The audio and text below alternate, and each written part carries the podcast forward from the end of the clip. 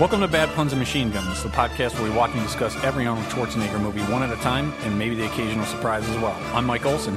And I'm Kevin Keene, and today we're discussing Red Sonja, released by MGM on July 3rd, 1985, starring Arnold Schwarzenegger, Sandal Bergman, Paul Smith, Ernie Reyes Jr., Ronald Lacey, and introducing Bridget Nielsen.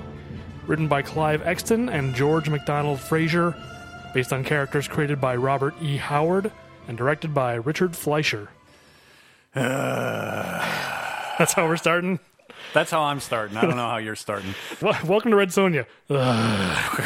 Whoever, uh, whoever the fan out there is that uh, wanted us to do this, I'm guessing that uh, they're laughing right now since I think we both had admitted we had never seen it. They, Yeah. uh, they're probably laughing at us right now. Yeah, I don't know if we should start off with an apology to them or t- to curse them.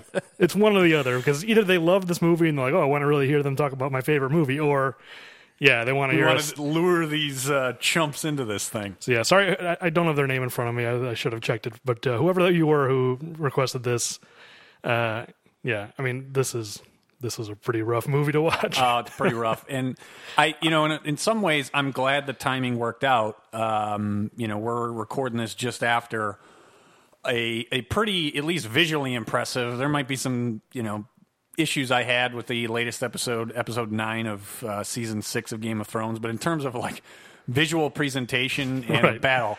Talk about a juxtaposition. Yeah. Just every battle in this is just terrible. fantasy stories and comparing the two. Yeah, it's uh, you know it's I mean this isn't really a, a a sequel to the Conan movies. It's sort of set in the same universe, but you Right. know Arnold's playing a different character probably. Uh, we could talk about that later, but but uh, just having seen all of these movies now, because I think you said you've never seen Conan the Destroyer, the, Correct. the middle one. And it's been a long time since I saw Conan the Barbarian. Yeah, which we'll be getting to it very soon. Yeah, But uh, uh, now that I've seen all three and seeing the progression, like the downward progression of like, it, and and just the way they handle their like fantasy worlds, because theoretically they're all takes place in the same world, but uh, like Conan the Barbarian is almost like it's more mythology than fantasy. It almost feels like Beowulf or something. It's like very Okay, yeah. like grand and like you know Epic. yeah, and mythological. Sure. And then Conan the Destroyer, it's like, like I guess I guess what I'd say is if, if Conan the Barbarian is like a poor man's Beowulf, and Conan the Destroyer is a poor man's Lord of the Rings. this is like uh, I don't know what it's like. It's a like poor man's Masters of the Universe, which in itself is really bad. that might be a good comparison. Or, or like it's like. It's like a Dungeons and Dragons campaign run by somebody who doesn't know the rules. I, I think that's actually the episode title. I think we just figured it That's out. a uh, little wordy. Yes. Who doesn't know the rules?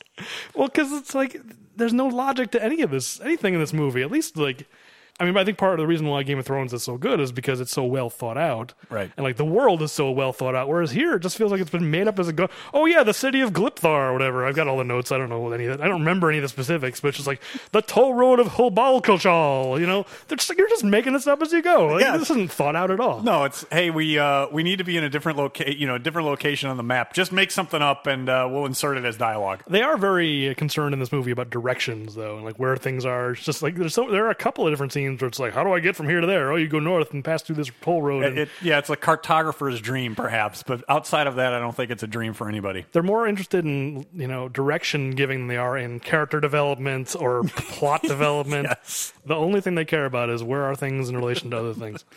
So then, really, the one thing that the movie cares about, it could have actually done, you know, been the precursor and done a great job of opening the way HBO does Game of Thrones by giving you the entire map. Oh, I- you would think that this, right, with the as, as much focus as they had on direction, that they at least get that right.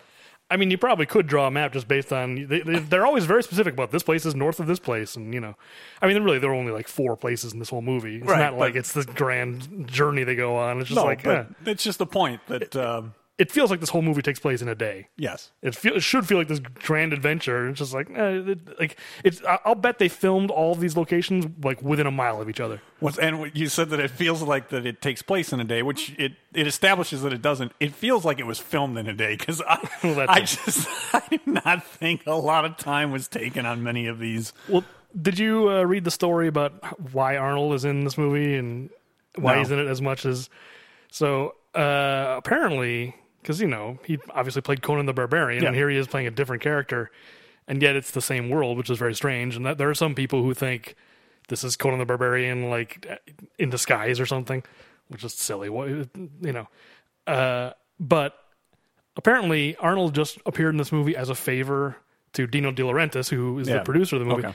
who, who- and who also did the first two Conan movies, and just like, oh yeah, come in and do a cameo, and he thought he'd be there for two days, and like And they he got wouldn't- roped in. yeah, they like wouldn't let him leave, and next he's just like, "Oh, co- uh, show up in this scene, show up in this scene." Next thing you know, he's the he is he's the top billed actor in this movie, even though the movie's about Red Sonja, he's top billed. So it's it's the opposite of what you. Uh, I think it was in Maggie that you uh, you had told a story. I didn't know this about the Terrence Malick that Adrian Brody went into yeah. the thin red line, supposing supposedly being the star, and then getting edited down to literally not being in the movie. Yeah. This is the opposite where. It is the opposite. Arnold's supposed to show up for a cameo and somehow becomes top billing. Yeah, it's, you know, it's a movie that's supposed to be about Red Sonja, but uh, and we've got the the poster in front of us here, and he's this giant on the Yes. poster. In, in the background, and she's in the foreground, but he's still massive compared to her. Yeah, he's more he's far more prominent in this poster than than the title character of the movie. Um, but yeah, this is directed by Richard Fleischer. I didn't. I only just learned this uh, as you were on your way over. But uh, son of Max Fleischer, the animation, like the famous Oh. animation guy who- who invented like Betty Boop and a whole bunch of stuff. Yeah, no, I recognize the name. I didn't. I didn't even think to look it up, but I, I mean, you know, Fleischer's a f- common enough name, but uh, yeah, I just learned that, so I just wanted to bring that up. He did all those old Superman. You know how much I like Superman, Yeah. like the, the old Fleischer Superman shorts. I really love those. Wow. So I don't think uh, his film, his dad's filmmaking prowess didn't really seem rubbed to- off much. No, it did not. Uh, he, this guy did make a lot of movies. He, he did ten uh, uh, ten thousand leagues under the sea, or was that what it is? Twenty thousand. Twenty thousand leagues under the sea. I never remember that. I've never seen that, but I I know people like that movie, so maybe maybe He improved over time. yeah, or maybe he had some hits and some misses, but uh, this movie, it's just it's not well shot. It's not well written. Uh, It's bad. yeah. The only thing I was going to ask you as we getting in here um, is the the score. Oh, it was. Is it? I can't. I'm not a butcher his name, so I'm. I'm Ennio Morricone. thank you. Um, I mean, it happens a lot where really famous composers that have a lot of great work because they're constantly working and constantly doing stuff. They're naturally going to have duds. But I wanted to ask you about that. Did was the score at least somewhat redeeming? no, it was very disappointing. Yeah, I, Well, I kind of felt the same way. Ennio Morricone. I mean, he he wrote so many scores for movies that have just disappeared and have been forgotten. You know, Right. the Italian movie industry, like th- they would just crank, Crank out movies. movies, and he did scores of so many. I I get the sense he he probably didn't have a lot of resources or a lot of time or. Uh, you know, even the orchestra sounds like it's like eight people. you know, It's like a community band that they found wherever they were filming. or like they just whoever was in the crew, like, hey, who on the crew can play an instrument? hey, I, I got a trumpet, and I'll come in. I and- was just going to say, and it's only an instrument, right? It's not specifically like, hey, we need a violin. No, it's wh- whatever you can play. We'll just work it in. Right. We'll build a a band out of whatever we can find. Yes. Uh, yeah, I'm a huge Ennio Morricone fan. Like, you know, I listen to a lot of movie, movie scores, and he's Yeah. one of my favorites. I literally listen, I wake up every morning listening to Ennio Morricone. He's, he's my wake up track. I would not have guessed that. It's a track from uh, The Big Gun Down, which is a fantastic Western that's not very well known. Okay. Um, I highly recommend it. But, uh, yeah, I I mean, Ennio Morricone. I mean, he did Good, the Bad, and the Ugly. Yeah. So many like famous. He just won an Oscar this past year for Hateful Eight, his first Oscar at like age like, eighty nine or something. wow, he's been around that long too. I didn't know that. Yeah, oh either. yeah. I think he won a lifetime achievement award and then he won an Oscar, like Wow. a legitimate Oscar. which I think it's one of the few people that's ever happened to. No, that's great. I mean, he's done a couple of you know the good, bad, The ugly, which you um, noted. One of my favorite kind of underrated comedies um, he did the score for was Bullworth with uh, Warren he? Beatty. Yeah, I didn't know that. he did this. I, the score isn't as prominent in that movie because a lot of it is you know the soundtrack rap music of of of the time that's weaved in. I thought that one guy from the Fugees, the third person who was not all that talented, I thought he did the score. No, I'm I'm I'm pretty sure I'm right on that. You Who am can, I thinking of? uh, I He did a song for that movie though, didn't he? I, yeah. Well, there's there's a few that did songs. I mean, you you had um, The one who's not Wyclef or Lauren Hill. yes. I don't remember his name. I, I can't I, I can't remember it. am either. pretty sure he did a song for Bullworth. I didn't know Ennio Morricone did the score. Yeah, That's- he I'll did have the to- score on that one, so it you'll have out. to take a look. Um, I, I- yeah, because you know, as much as I'm a fan of, I, I saw his name in the credits, and it, I was I kind of enjoy that theme, the opening theme. Yeah, it was pretty good. Um, I got kind of excited, like, oh, man, Ennio Ennio Morricone. Oh, this will be good. At there's least there's And- some redemption. No, it's not very. It just feels so small. I actually have. I don't know if it, if we want to do this, but I, I have the Conan the Barbarian score up. By, this is by Basil Pelladorius, and this is a great score. And just the, comparing the two, Contrast, yeah. like let's play a little bit of Conan the Barbarian and then play Red Sonja and just listen to the difference. Like this, uh, you know, this score is so big and like, you know, it's it Yeah. feels you can feel the weight of it. And then here's Red Sonja. You know, You're right, just some some put guy the in two the, back to back. the key grip. Oh, you can play the trumpet? Yeah, you're you're gonna be prominent. I mean, really, it's just one trumpet. I Yeah. don't- it's not even like a horn section. It's just one guy playing trumpet. It's the key grip. Yeah, it's just I, you know, I, I mean, Ennio Morricone is a genius. I genuinely think that, but I, I just Yeah, don't- he probably yeah, he probably, probably didn't had have a the week budget to write this. Yeah, exactly. anyway. All right, so uh, based ba- based on all that, I'm not sure if anybody's going to be listening past this, but we'll uh, we'll dive in. You can tell how reluctant we are to just talk about this movie. Yeah. Uh, you know, we're, We're finding we're every- stalling for time. everything to try and not talk about it. I was tempted to just ask you before we uh, before we started recording if we just wanted to give it the Spinal Tap review of Shark Sandwich and then just stop recording. Because that that's how, when I walked away from this, that's how I felt. It's Yeah. just there's there's nothing. well, to be honest, my second time through, because you know, I, I think I don't know if you went through this twice, but Yeah, I I, had to. always. You had to the way you said that. Uh, I mean, I always do it because I like to, especially with movies I've, never- I haven't seen before. It's like Same I want to here. watch it the first time without having being distracted by taking notes, Notes, and just. Um, but halfway through the second time through, I was kind of getting uh, like uh, Stockholm syndrome a little bit, or just like it's not so bad because I had to force myself, uh, or I should, I should say Helsinki syndrome. Excuse me. Yes, Helsinki, Sweden. Sweden. Um, yes, that's Die Hard. Uh, we know Helsinki is in Finland, Yes. just in case no one's seen Die Hard. I'm sure most people have seen Die Hard. Uh, yeah, They're let, us listening to this, I would assume so. I would assume so. Let's just get started reluctantly. All Let's- right. It starts with the opening crawl, which I do have in its entirety. the Hyborian Kingdom. yes, the, Hy- well, it's the Hyborian Age, I believe. Oh, Oh, okay. no, you're right. It is the Hyborian Kingdom. Kingdom. Yes. Oh, because everything else talks about the Hyborian Age, so I don't know. I- guess it's both, Yes. I'm. like I'm the Roman Age or something. I don't think it's one of the. Uh, it's the unforgotten kingdom in the seven kingdoms of Game of Thrones. you know, I mean, all of this is based on, as I said in the opening, is based on stories of Robert E. Howard, who wrote the Conan the Barbarian, the Hyborian Age. That's all invented by him. But th- my only exposure to this stuff is the movies, three movies. Movies, yeah. It always seemed a little silly to me, but you know, this movie ki- it kind of leans into the silliness in a way that maybe that- that's, that's kind of the thing I was getting in Stockholm Syndrome. It's like, you know what? Maybe this is intentionally funny. maybe this is supposed to be dumb and silly. There's Uh, parts of it where I do feel that, but it not. It's not the overall theme because too much of it, I think, tries to be more serious. Yeah. So should I read this crawl or just Yeah, skip let's do it. All right, I'm just gonna do it in the most. Uh, I, I I actually wish this movie did have a, a narrator like Conan the Barbarian did, but uh, I'll do my best. Her name was Red Sonja. She lived in a savage world in an age of violence. A fierce warrior with flaming red hair, which we don't need to be told that. We're gonna see it in a second. You're taking up valuable, you know, opening crawl time. Anyway, in the Hyborian kingdom, her quest for justice and vengeance became a legend. Became a legend. It's one of many legends. Yes. There. This is. There's many other stories. Anyway, this is how that legend began. I'm gonna crap out of this. I'm, ba- I'm bailing You're out of this bailing? voice. Um, it's weird that this this this opening crawl talks about justice and vengeance. I thank you. I, It comes up multiple times. It's always, I. I'm not sure how that works. I'm pretty sure they're not the same thing. but they're always paired. I think characters in the movie say that. Like I, I'm after. I think uh, this opening scene, the ghost says it. You'll get justice and vengeance. Like they're always paired together for some reason. I'm not even sure. Can you help walk me through that? Because I. I don't understand that. well, I think there may be situations where justice and vengeance are the same thing, but rarely. I agree with you. May- Maybe I've just bought in too much to the Christopher Nolan uh, world, but I-, I distinctly remember in you know Batman Begins that justice and uh, revenge are not the same thing, and they're not. So I, what I had is that it's the movie starts with a fire after the crawl. It is not a dumpster fire, despite the fact that I feel like that this movie is very much that, but it's a uh, a, a house that's uh, burning down. Uh, it, it feels really cheap and kind of flimsy. Yeah, and then he cut to Sonya lying on the ground, and she's obviously in a soundstage. Yes. They don't even like cast light on her to like simulate a fire nearby. in the background. She doesn't look remotely like she's in the same place. No. Yeah, and, and this whole thing's a flashback too. That's the weird part. It's backstory, but it, why is it backstory? It should just be story. Just Yeah. start with this scene. She wakes up. This house, her house is burning. She wakes up in a field, and a ghost shows up, and it's like, "Hey, Sonia, remember that thing that just happened an hour ago?"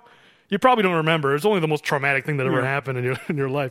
You know what I mean? Like, why why don't we just see the scene? Why does a ghost have to show up and then tell us and Sonia what just happened? Can Can you also help me? Like, is that ghost? Is that her, is that somebody related to her? I is don't it, ju- know. Is it just a ghost that has a sword that can then give powers? But the, the ghost only has the sword when she decides to bequeath that power. The, s- the ghost isn't That's holding right. a You sword. do not see the sword before that. It- before it that, you just get materializes. Sonia.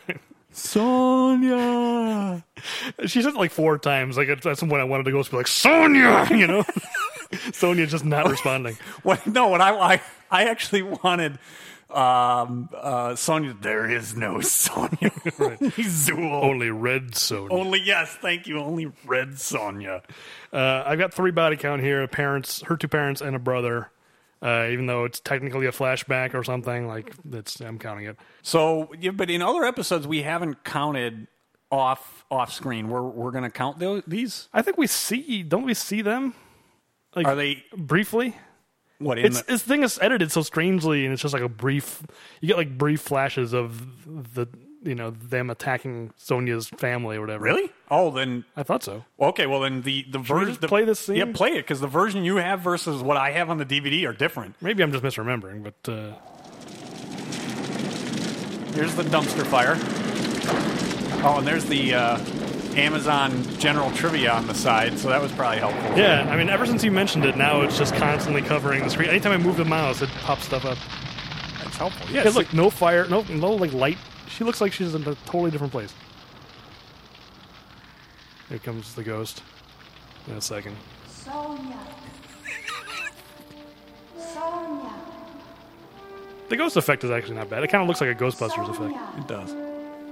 It's probably where they spent everything. Or they stole it. They just found the shot. Yeah, see, this is the same version. I don't think you get anything. No, but in a second, when the ghost says, "Hey, remember what just happened?" But vengeance. The ghost tells her shall be her own yours. life story. Vengeance on Queen Gedrin, who here's some wanted flashbacks. you for herself. Oh yeah, you're right. Your disgust was clear, That's a problematic line. and so it was. She- she that scars Gedrin Gedrin. ordered your Yeah. So here's her family. There's murdered her parents.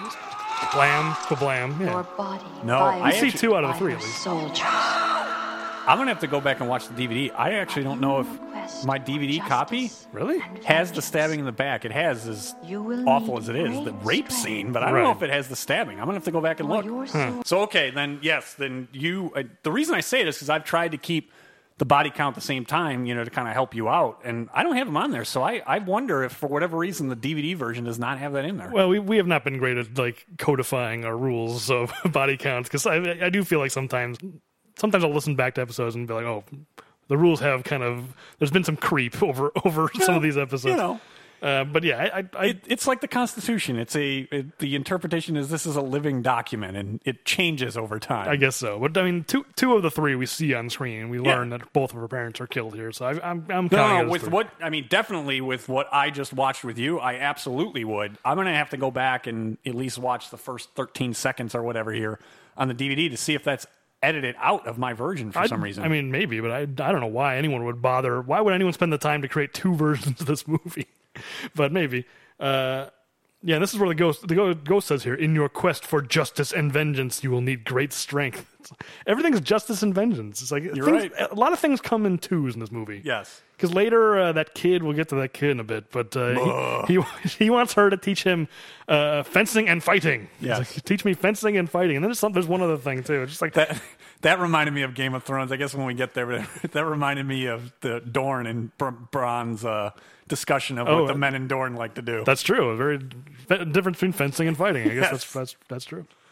Uh, yes, this is where the, the ghost bequeaths its power to Sonya's sword arm.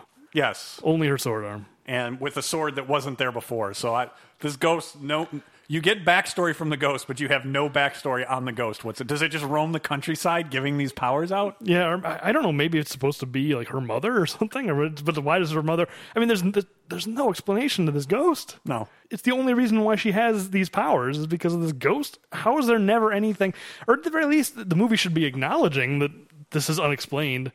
Like you know, maybe Arnold's character. uh, I keep forgetting his name because I keep wanting to call him Ca- Conan. it's Calidor. Calidor, yes. Ca- You know, you think at some point Calidor would be like, "Wow, you you've trained hard," and she's like, "Oh, actually, it'd be pretty funny. Actually, a ghost gave me these powers." Actually, this ghost that happened to be passing by tapped me on the head with his sword, and I got I got powers. But you know, that could be a moment where she's like, I don't know what the deal is with that ghost. You know, the movie should acknowledge like this is a, that was a strange thing that I don't understand why that happened. But uh, I, I just I don't like the fact that she's given her powers from a supernatural thing. Why? And that- why does it? Why do they do that? that it's not you know training and and earned because Yeah. I mean her sister is you know a priestess or you know priest. Yeah, and a good fighter. And Yeah, she- and a good she- fighter. So why couldn't she be? Right, and, and well, you see her training in a bit too. It's like, and uh, this movie kind of it very much takes from the playbook of the, the first Conan the Barbarian movie, where oh, pretty much the exact same thing happens to him. Bad guys show up. James Earl Jones shows up and kills Conan's family, and uh, and if, if you recall in that movie, he gets he is enslaved and he's tied to the wheel of uh, Oh, yeah. pain. Is it a wheel of pain? I think I think so. uh, yeah, because the tree of woe, it's the wheel of pain, uh, and he spends like ten years pushing this wheel, and it keeps like cutting to him like five, and every time he's he bigger and bigger and bigger. So it's like Conan the Barbarian just built himself up from sheer like force of will, whereas Red Sonja, it's not satisfying for for just a little ghost to come around here. Here's some power. I don't Sli- like. I don't like Slimer it. gave her some powers. Yeah, I don't like it at all. Uh, I don't either. So from here, you, uh, I've got it's where you then get the credits, and it's it's just Arnold They're riding around. riding around on a horse. I I have to admit, the first time I you know I, I watch it like you do on a movie I haven't seen to try and experience it and you know figure out what the movie's about. I don't want to be distracted.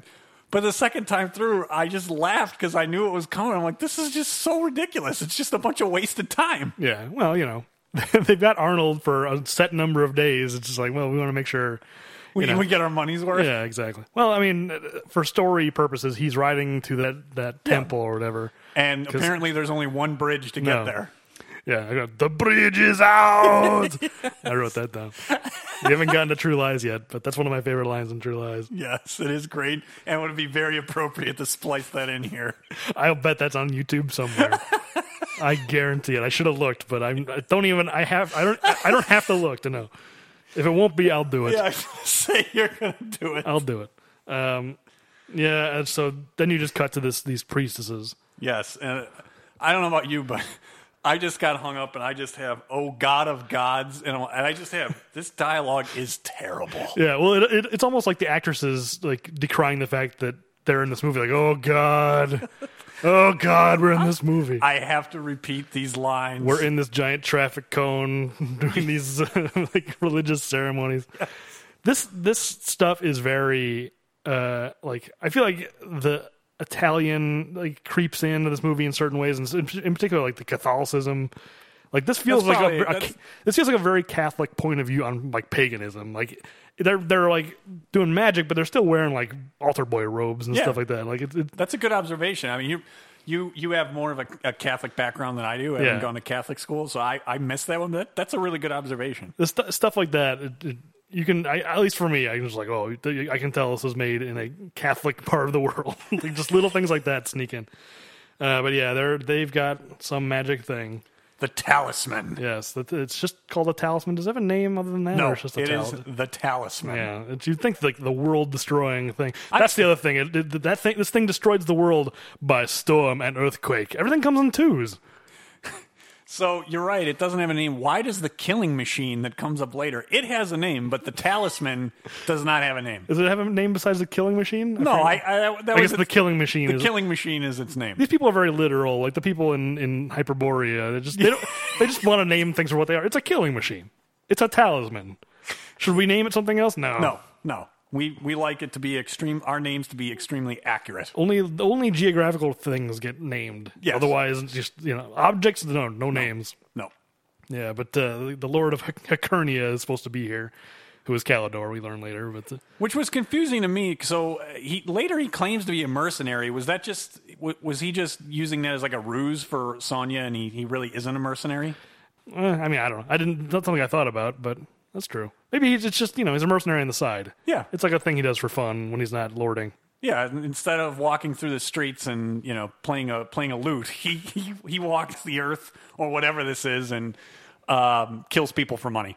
Yeah, So they go they go through and start the ceremony, and uh, they're, they're going to cast the talisman into darkness because Yes. I guess it p- draws its power from the light, yes, which you'd think they would have done that a long time ago.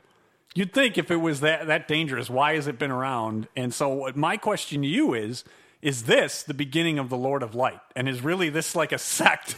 I'm You're just really full of I'm Game of just Thrones full of Game connections. of Thrones connections on this. I know it's completely different source. You're just trying to draw in a quality material Yeah. just to offset. but but you're right. I mean, if they if they knew that it had this power that's so dangerous, why why wouldn't you just put a cloak over it a long time ago? I mean, it's the kind of thing where they must have been using this thing for something because it's like, oh, it got too powerful. It's like too powerful for what? Like if if it seems that this movie seems to portray it as just a thing of evil that destroys. It could destroy the Right. world. It destroys cities. Well, it does bring storms. So do you think maybe they And had, earthquakes. Well, and earthquakes. Does d- well if they have if they go hand in hand and you only- you get both, not just one. I guess I could logic out if you just got the storms. Maybe you had some drought, so that's why you'd use it. The end of the movie is just an earthquake. There's no storm there, so you, true. you can do one or the other. I guess you know whatever some whatever spell you cast. Who knows? Uh, again, nothing is really explained. just the, the, the nothing is thought through in this movie. Nothing.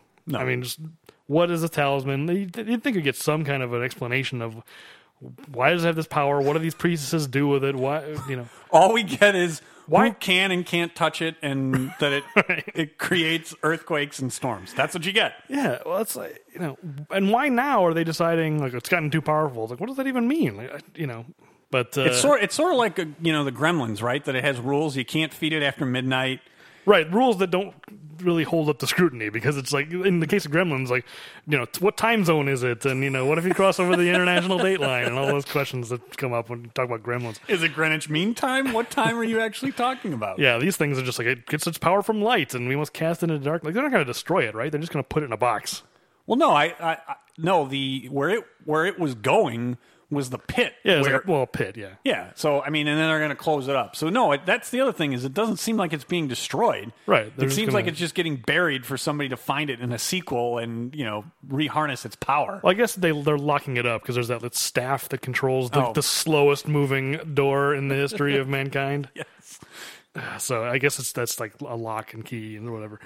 But bad guys show up. Gedrin and her army of like twelve guys show up. And uh, a flunky with throwing stars that defy physics. Yeah, that throwing star hits her right in the breastplate and it kills her. the The breastplate is thicker than the throwing star, and it stops it. What? She's dead. she's dead, but uh, can you help me with the physics first? He's standing from like a sniper position. oh yeah. The the the, the geography of this temple makes no sense at all. No, and he's standing from like a sniper position when he's surveying the scene, throws the star, but it comes completely level Yeah. with her heart. So, how, how does that happen? He threw a curveball. Like it went like, up like a J. you know? Apparently, someone, as you already have, have mentioned and noted, that it. It somehow is a death blow, despite the fact it doesn't look like it even breaches, you know, skin. Doesn't even breach the breastplate. Like what? Why are you wearing that? It's like you know.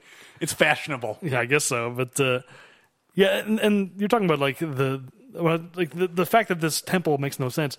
There's obviously a place where you can just climb up and look right into this place, but then when they cut to the inside, the set, it's complete darkness, Yes. even though it's daytime outside. So it's like, how can there be windows and no light?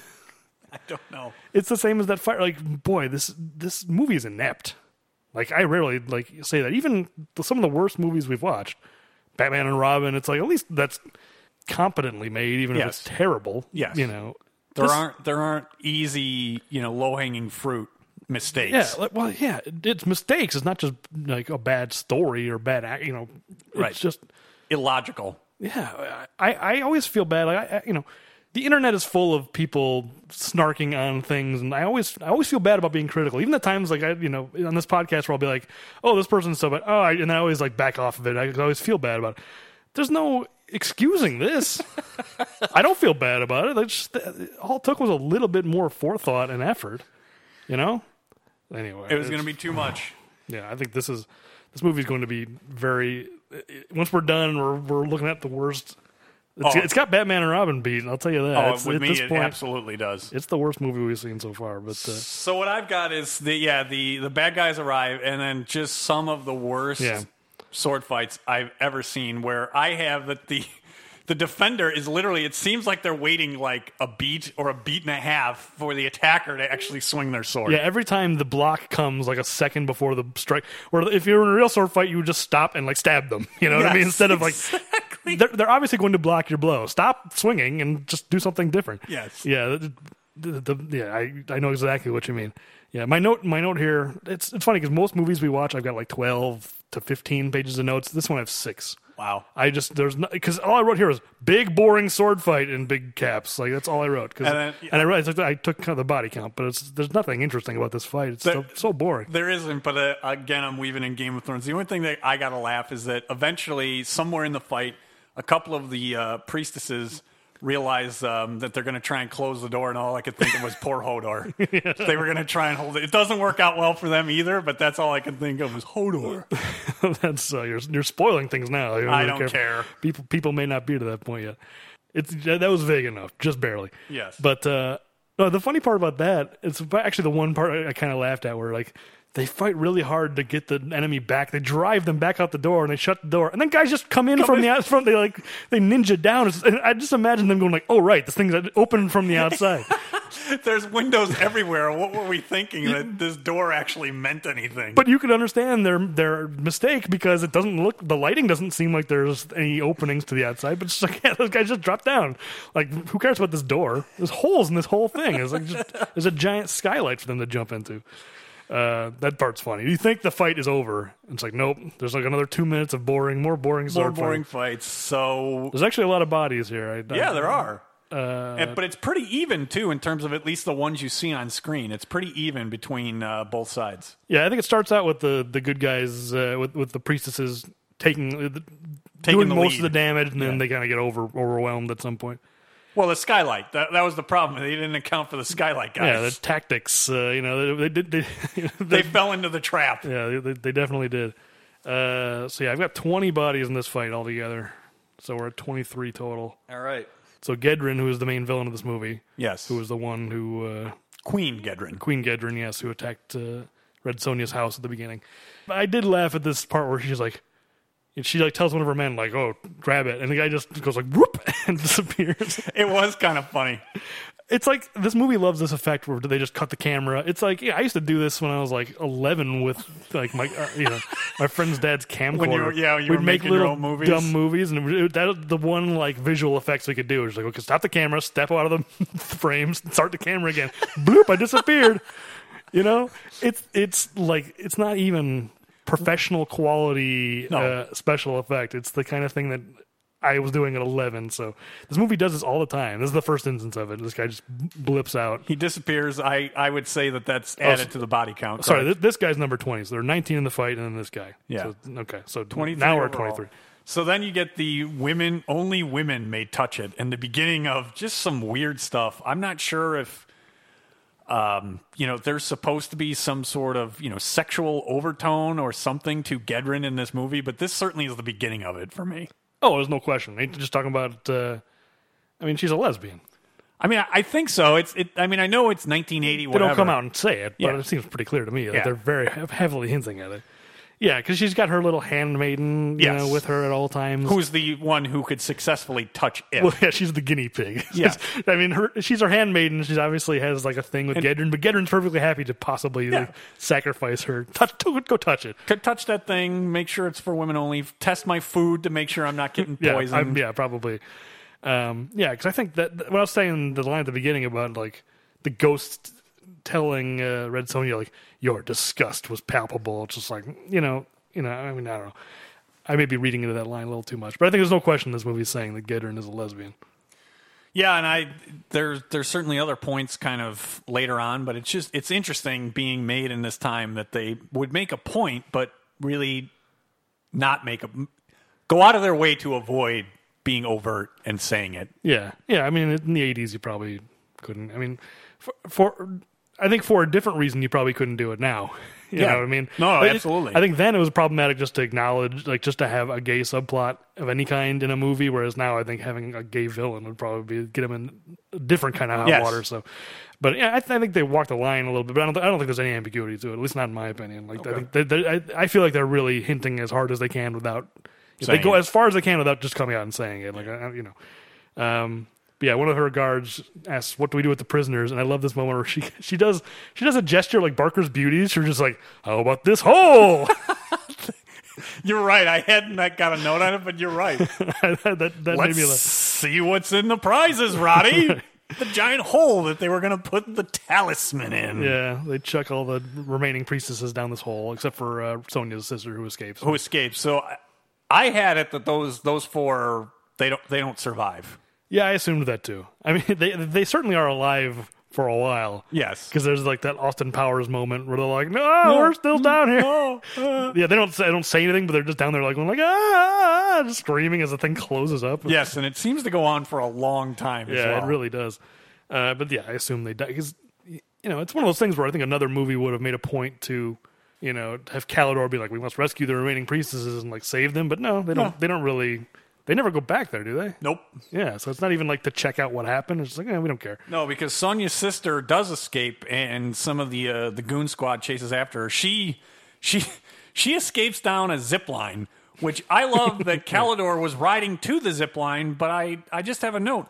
What was he going to do? Was he going to was he just going to scale it up because it was going down? It was a one way zip line. Yeah, that's a good question. I don't know if he was. Maybe, maybe there's some other way around, but yeah, it seems like that's the only way to cross this chasm. Other than yes, other than the bridge that was out. So that was his plan. Apparently, he was just going to crawl. You know, oh, maybe yeah. I, I yeah. because maybe this is the only other way. I didn't make the connection that this maybe is the same chasm. So like, yeah, maybe he saw oh the bridge is out. I oh there's that zip line. I can I can climb my way I'm up that. strong enough to just climb the wrong way on a zip line. Yeah, I bet he could have made it. But here's what the other thing I want to know. Can you help me? How did they get the the zip line? How do they get it back up the hill? Is what I want to know. I didn't see any way to pull those.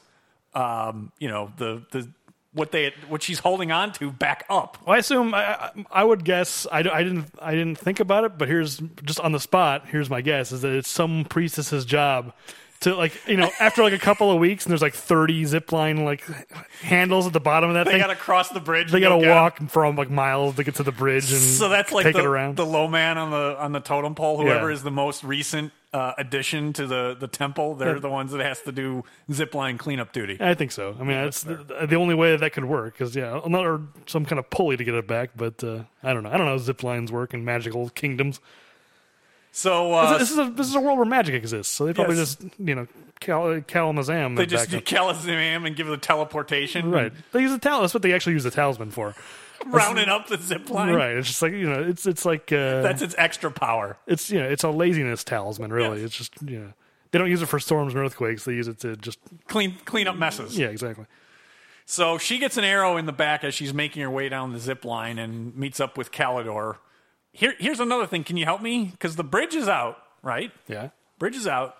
Only one person that I could see went down the zip line, but somehow like six guys sneaked I know. up on Calidor. Where were they at? I, I guess they went across the zip line real quick. I, you know, Okay, we thank just didn't you. see it. Uh, I, this is just another example. This is not very well. No, thought I mean out. I'm being facetious. This, is this I gave up on like caring about logic in this. I just went, at some point I just went like, well, this is just obviously one of those movies where they they don't they don't give a crap about any of this stuff. Like, so how- why should you? Yeah, you know. Well, the biggest the biggest one I'm going to jump ahead here because there's a whole subplot of Sonya has to go through this toll road, and there's a whole sequence of this toll where she's got to get through this toll, and then she meets back up with that kid, etc. It's like, how did they get through? What? I, thank you. I have it. It's the that's same. the I think that's the point where I just gave up and went like this movie obviously doesn't give a crap about any of this. Like they don't care, so I'm just gonna stop caring. Like that that's fair, and I probably shouldn't have bothered either. anything that something like that happens, a wizard did it. That's fantastic. So uh, yeah, so she's got an arrow in her back, and uh, these guys attack, and Caldor makes short work of these seven guys. Including is this one where he gets a, an arm or a head? I Oh think no, he- it's a head. it's a head on this one. He gets an arm later. I got body count 34, severed head count one because we, there are more coming, so I had to at least I had to have a separate count. They're, they were working to be eight heads in a duffel bag, is what they were I working don't think on. they quite get that high, but yes. Um, So um, Sonia's sister wants to find uh, Sonia. well, first she's got a line. She goes, "The talisman is stolen. We must destroy the talisman." And she takes a, takes a beat. We must find my sister. It's like, Oh, I make missed up your that. mind. Which, one's more important? Yeah, but they just, yeah, she they she tells her she tells Calidor about Sonia. And he's uh, he's off on his quest. He's going to go find her, and she's currently training to be in uh, Mortal Kombat. She's really the original Sonya Blade. Yeah, uh, yeah, she is. So yeah, I, that's a nice connection. there. Thank you. That that's immediately what I thought of when this scene. I'm like, oh, Sonya wins. Uh, she does win. She beats this guy very handily. It's easy when you have a magic ghost arm. yes, I, I, I'm sure none of those other guys No. had a magic ghost arm. She did not disclose this when she's, you know, I'm Oh. sure that old that old guy that's training her must have been like, "You've progressed very quickly. I don't understand." did you also see a magical ghost as I did? He's probably he's probably bat- patting himself in the back like, "I must be a fantastic martial trainer." He's- Great teacher.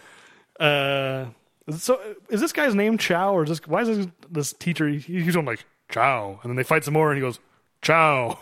I did not hear. This movie his- was made in Italy. though. Yes, I did not. I did not make that connection that they may have just been speaking Italian. yeah, so we get after that battle that uh, Sonia definitely does not like men and wants uh, nothing to do with them. And then her uh, gift for being so talented is she needs to pick a sword. And the ghost calls to her yet again. So, Do you think that's what that was? I was wondering why she's glowing. If, if it was That- the sword or you know, no, that, I, I, that, that's Yeah, what you- I got. You're probably right. The, the ghost, the, the sword arm then gets indication of which sword to go pick. It is a very He-Man, I have the power kind of Yes. a moment. Exactly. Or I guess She-Ra. Did She-Ra have an equivalent? I have the power. Did she shout something? there was something I, but I don't know if it was um, putting a sword in the air. But she had something where she transformed to. Okay. Well, whatever she shouted, it was probably more like that. Yes. But uh, yeah, she finds her her. I guess it's just a regular sword. It's not supposed to be a magic sword, right? The Uh, magic is in her. The magic's in her, but for whatever reason, that particular sword must have been the right combination of magic because she's looking at a number of swords and selects that one. Yeah. whatever. Yeah, whatever. Uh, and then So Cal- then Calidor Calidor's- rides in. Yeah, it shows up, and for somebody who wants nothing to do with men, she's very quick That's true. to follow him. Yeah, she just jumps right on the horse with him. Right. Well, you know, she maybe she's she, maybe it's love at first sight. Who knows? She, she, she she's very willing. You're right to just Well, y- this stranger that she doesn't know. stranger who says, "Oh, your sister is dying." I, that that seems like at, at best a really bad pickup line. At worst, something that could be really dangerous. yeah, in this world, that's probably how most marriages begin. They just, you just claim that your sister Yeah. died, and I need to rush you there. it's like caveman days. They just drag her off by the hair. Uh, yeah. Th- well, my note here is doesn't have anyone post guards in this world because no, he just rides in. he just rides in. No one stops him. No one seems any uh, at all perturbed by it. And earlier at the temple, Gedrin's guards didn't. There was nobody posted outside No. when her when Sonia's sister ran away. It's just like this is a world where no one's like no, they haven't invented guards yet. No, they haven't. there they are have, armies but no guards. they, they have armies just for battles. They have Right. not figured out that they can post, you know, sentries to make sure bad people don't get It in. never occurred to anybody in this world. But uh, yeah, they ride off and they find her sister. Y- Please explain what this thing is. So they find her I- a tent dinosaur beast. what the hell is this thing? I don't know. I don't even know how to describe it. It's like a creature made out of paper mache. and then there's like a tent underneath, like built out of its legs or something. I, I, I don't know. Same thing when they get to that bridge later on. I was Yeah, trying yeah, to yeah. figure out did, did that dinosaur or whatever just get tired and die there and happen to turn into a bridge, or did they build the bridge out of bones? I don't understand. Yeah, I just assumed that like some dumb creature got itself trapped there and just that just happened to die. it just happened to die. probably there. for like you know a week, just going like, oh, help, you know. Yeah, this. So I, I don't have know no idea what this thing is. It's like a weird petrified. I, cou- I just the the thing. It looks so fake. I can't tell if this movie is saying this is like some like real creature that that's like petrified, or if it's like this is what tents look like in the world of In this world. Hyperborea. It's so weird. I don't understand it. It's like perplexing in like a way that is it's like oh, it's almost upsetting. Like you know, like I- what is what are you trying to tell me with this thing? I can't even I don't think begin you- to parse it. I was going to say I don't think you should spend that much time on it because I don't. I don't think there is an explanation. I guess I was, yeah, I was the one just saying I gave up on logic, but this is this thing was weird. It's so you strange. wanted to know what this thing was. I mean, it really is like a riddle. It's like an unsolvable riddle. it's so weird. So what you get from this is that uh, they have 13 days to destroy the talisman, Yeah. um, and then basically she dies. And I've got here as a- first, first, sorry. It's first, just she's telling her about the talisman, and Sonia says, "Rest, Varna. Later we can talk." It's like, what part of your sister is dying? Do you not understand? Don't. She's dying. Don't say we'll talk later after you're dead. She's literally dying before her eyes. She goes, "Yeah, I'll talk to you later." yeah, I'll talk to you later. You, you get some rest. But, But she, you're right. Thirteen days. She turns quickly because I've got as a quote: "She's dead, and we have work to do." I know. Yeah, Calidor is so callous about her death. I just couldn't believe it. I, that was maybe my favorite line from Arnold in the whole movie. and then g- goes from like turns on a dime to bragging about himself. yes, This is where he's talking about I am a mercenary. a mercenary. I don't when I want something I take I it. take it. He's he's saying this above her sister's corpse. He's just standing over this corpse going like I'm the greatest. you know? Yeah, this he's so callous. I, I I think I feel like this movie is portraying Calidor as uh, like a slightly more like chivalrous than Conan was. yeah, Um, you know, because Conan is just like, I will kill my enemies, you know, drive them before me, hear the lamentations of the women. Or just, Caldor is just kind of like, "Eh, I'm a nice guy, you know. Yeah. He's not he's not the killer that uh, Conan is, even though he does kill a lot of people. Like, he seems a little less uh, extreme about it, I guess. Put it that way. yes. So then, uh, I I think then after after he brags about himself and really moves on pretty quickly from that death. You get uh, I don't know some thunderstorm in the background, and you find out ooh that the talisman is being used in a city. Yeah, Hablock. This is Um, the, I, this gets to the they just made it up, right? Oh, we need a city name. yeah, I, mean, I wouldn't remember if I didn't have the note in front of me, but I, might- I did laugh at the excuse me at the the part where Cal- Calidor says, "Oh, that's Hablock. It's a great city." It's like, what, what does that entail in this world? It- yeah, it's I- a great it- city. In in in terms of so he's a mercenary. Is he also like a travel agent I know. or something where he's you know trying to sell Yeah. people on tourism? Or- or just living there. It's like great, great rent. The nightlife is fantastic. You know, The, nightlife is fantastic. best food on a stick you can find. You know. I guess they're just trying to convince us that Hablock's destruction is a tragedy. Yes. Because they don't have the budget to actually show Hablock or show its destruction. So just one line of dialogue from Calidor, the mercenary travel agent. It's a great city is supposed to make you believe that. I think I think that's why that's there. I mean, I actually do think that's that's the purpose of that line. is- So then you get oh yeah, that's going to make the audience really care about Ha- Hablock, the the destruction of Hablock, because this guy thinks it's great. and then you get the danger is is Calidor's Yeah, trade. danger's my trade. so funny to me. And uh, Red Sonja needs no man's help. Yeah. Yeah, uh, Calidor is very braggadocious in a way that makes me think that maybe he's not as great as he thinks he is. He's like the Wizard of Oz. I mean, granted, he does like he, you, we see him fight, and he's very competent. Obviously, he takes on the the machine of death, or whatever the hell is Killing machine. killing machine. Uh, but uh, yeah, he's very he's- he's just constantly talking about how great he is. It, it made me kind of dislike him a little bit, as much as uh, he's supposed to be basically our one of our heroes. I was gonna say, he is he's he's got a, a little bit of Trump in him, right? He's he's constantly got to be talking about himself and his Yeah, accomplishments. he is a little bit. She yeah, she refuses his help. 'Cause, yeah, you're right. As you said, he, she needs no man's help No man's help. She's, right. she's riding off. because they only have Arnold for three weeks or whatever. Right. So, so this for the next three scenes, I need no man's help, I don't need you. but you'll come back later. Um, so yeah, then just cut to this kid on a giant stone hand teetering over a chasm. What? What is? I mean, this is the strangest cut in movie history. Just cut to some things are happening. I don't know what. We don't need any context. Just this kid's Nope. teetering over this chasm. Yeah. The, yes. I, I I have nothing else to add except for exactly that. He he's teetering there. No explanation.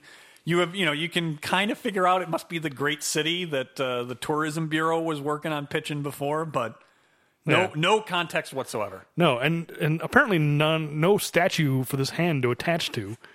Or maybe it fell down the chasm, but you know, I guess this is supposed to be this kid's throne room.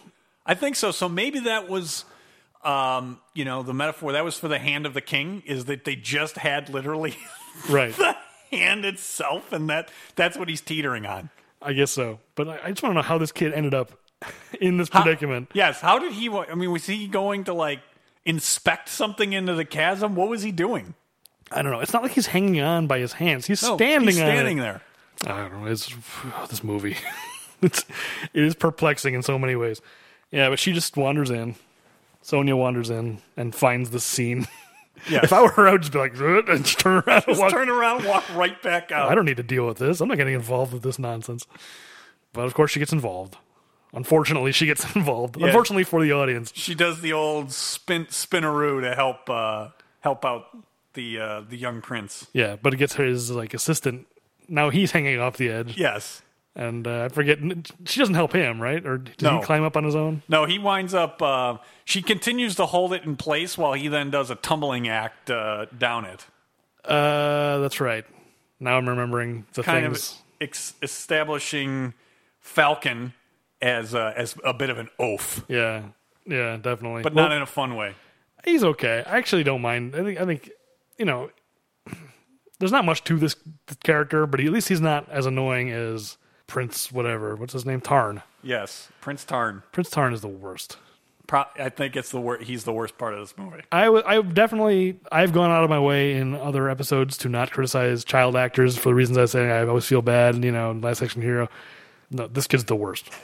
And the thing is, I've seen this kid in other things. He's in The Last Dragon, which I don't know if you've seen that. I, No. I love The Last Dragon um, with Bruce Leroy, uh, and he's he's just a kid who knows martial arts in The Last Dragon, and you know he, he's he's a precocious kid, and he's kind of a similar part. He's not as like much of a brat, but I remember liking him in that movie. Boy, like every time he opens his mouth, like It's bad. it's terrible Yeah. what who who thought this character was a good idea? It's the Jar Jar of this movie. Yes, Jar Jar is probably the best way to put it because he's he's like Prince Joffrey, but not a good actor and not with good, you know he's just the annoying parts of Joffrey. Yeah, deliberately annoying. Like that's the thing. Like, oh, that's his character is he's a brat and he's annoying. It's hasn't haven't people learned their lesson that you know annoying isn't funny. You know, it's just annoying. Right. Don't put an annoying character.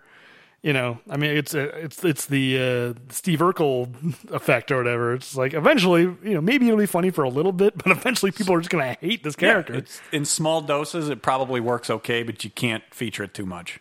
man, every time this ki- kid was on the screen, I mean, you know, they they try to temper it by like having Sonya be like, "This kid needs a good spanking." Uh, Yes, you need some. Dis- you lack discipline. that's right. Um, but yeah, we have to endure this kid for many por- scenes yeah, I to was gonna come. say, a good portion of the movie. So really, this uh, she sees the destruction of the great city as Falcon is rebuilding Right, the Flintstones throne. that's true. Yeah, it is almost like a Lego thing or something like Yeah, this. she's just piecing the rocks back together. I don't think stone masonry actually works that way. well, I, I, as soon as the kid sat on it, it should just like crumbled 'Cause it's like nothing's holding those stones together. No. He's not. He's not like uh, you know No, putting he- any kind of uh, He- There's doing no masonry work whatsoever. He's literally just loose stones. loosely placing them together. Um, luckily, these guys. So she just leaves, right? Like the So she gets what she needs to know, which is there's the the shortcut, which is the gate that you were talking yeah, about. this is the the, the toll. exciting directions giving scene where he tells you where all, everything is: the toll road to the north, or you can take the scenic road to the west. It's, it's like forty five seconds of directions, but yeah, she, this is where she learns there's a toll road. yes, She goes, "I'm gonna take the toll road." Breitag's toll road. Yes, that's right, Breitag. These names are all terrible. Uh, yeah, blah blah blah. So blah, Bri- yeah, exactly. So Breitag uh, needs the uh, the toll to be paid, and he he is not interested in money. that's right. Yeah, he he demands uh, some sort of to steal from Seinfeld, some sort of medieval sexual payola. but she she refuses. She's like, you know, she'll She'd split rather- up in split up in his stomach instead.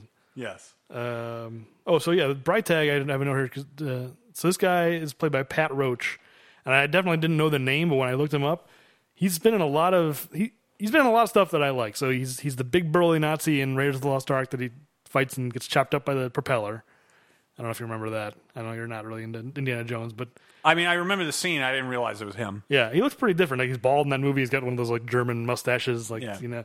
Uh, and then he in uh, Never Say Never Again, he's the Spectre assassin who attacks James Bond in uh, the clinic, and Bond Okay. kills him by throwing his own urine at him. Yeah. Okay. if you recall that. I, I do now. Yeah. Thank you. Yeah, so that's this, this guy Pat Roach who's playing Brightag. So Brightag's got some stats here. He's uh, fought 177 men. Yeah. He really keeps track. And I, I kind of wondered, you know, in the history of mercenaries and, you know, great swordsmen, do, you know, does Jon Snow, does he keep track of how many he has? But he's got, his record is 176 dead, one with no legs. He says, only one survives, and he's got no legs. I'm like, well, no wonder you defeated him. Oh, so, so what you're saying is that he didn't have the legs to start. that's what I'm So he, saying. he picked That's on the joke. That's the joke. He he picked on the disabled, is what you're saying. Well, So maybe the he hundred- phrases it in an ambiguous way. That's all I'm gonna. So what you're saying is maybe the other 176 were also disabled. He just killed them. well, you- we don't know who they were. Yes. you know, we killed 177 people. He defeated 177 people. So in addition to his personal body count, he also can tell the future in people's entrails. That's right. I'm not sure how that works. Well, you know, it's he's he's some kind of. He doesn't seem like the kind of guy who like is magical or has any kind of powers. He's just like some dirtbag who Yes. happened to build a thing in a road. Yes. That he built a shortcut and then decided he was going to exploit people for money and or sexual favors. Yeah, well, not, you know, now that I think about it, speaking of like geography, it doesn't seem like this is in any kind of mountainous area where he can like control the pass. Like it seems like it's just a, like a big open area. Just go around, Just walk around it. right? I mean, they don't. You'd think they would show like, oh, there's mountains. I mean, it's not clear, but I guess you should just assume that he it's a, it's a mountain pass or something. But yeah, so they fight. right? Yes. They fight. He's stabbed in the chest.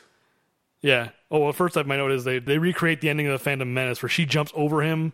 She does a Yes. flip over his head, and he stands there like a like an idiot and Doesn't do anything. doesn't do anything while she stabs him in the stomach. Yes. It's basically the exact way that Darth Maul dies. yes. um, yeah, and So now we now we know where uh, Lucas stole it from. He was a yeah. Red Sonja fan. probably so he's he's number thirty six. Bright Tag didn't last long. Um, yeah, and then Bright Tag's men close in, which even though Bright Tag promised they wouldn't attack, That's probably believable. I mean, you know, why?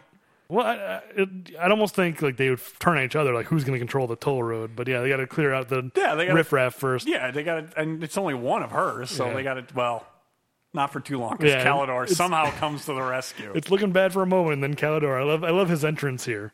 He just goes like he just appears from nowhere and goes like ah yeah, yes, and starts and wreaking leaps, havoc. Leaps on them. Yeah, so they're- they're, uh, I've got another twelve here. That's what I got. Okay, so yeah, Calidor kills eleven. Sonya kills one.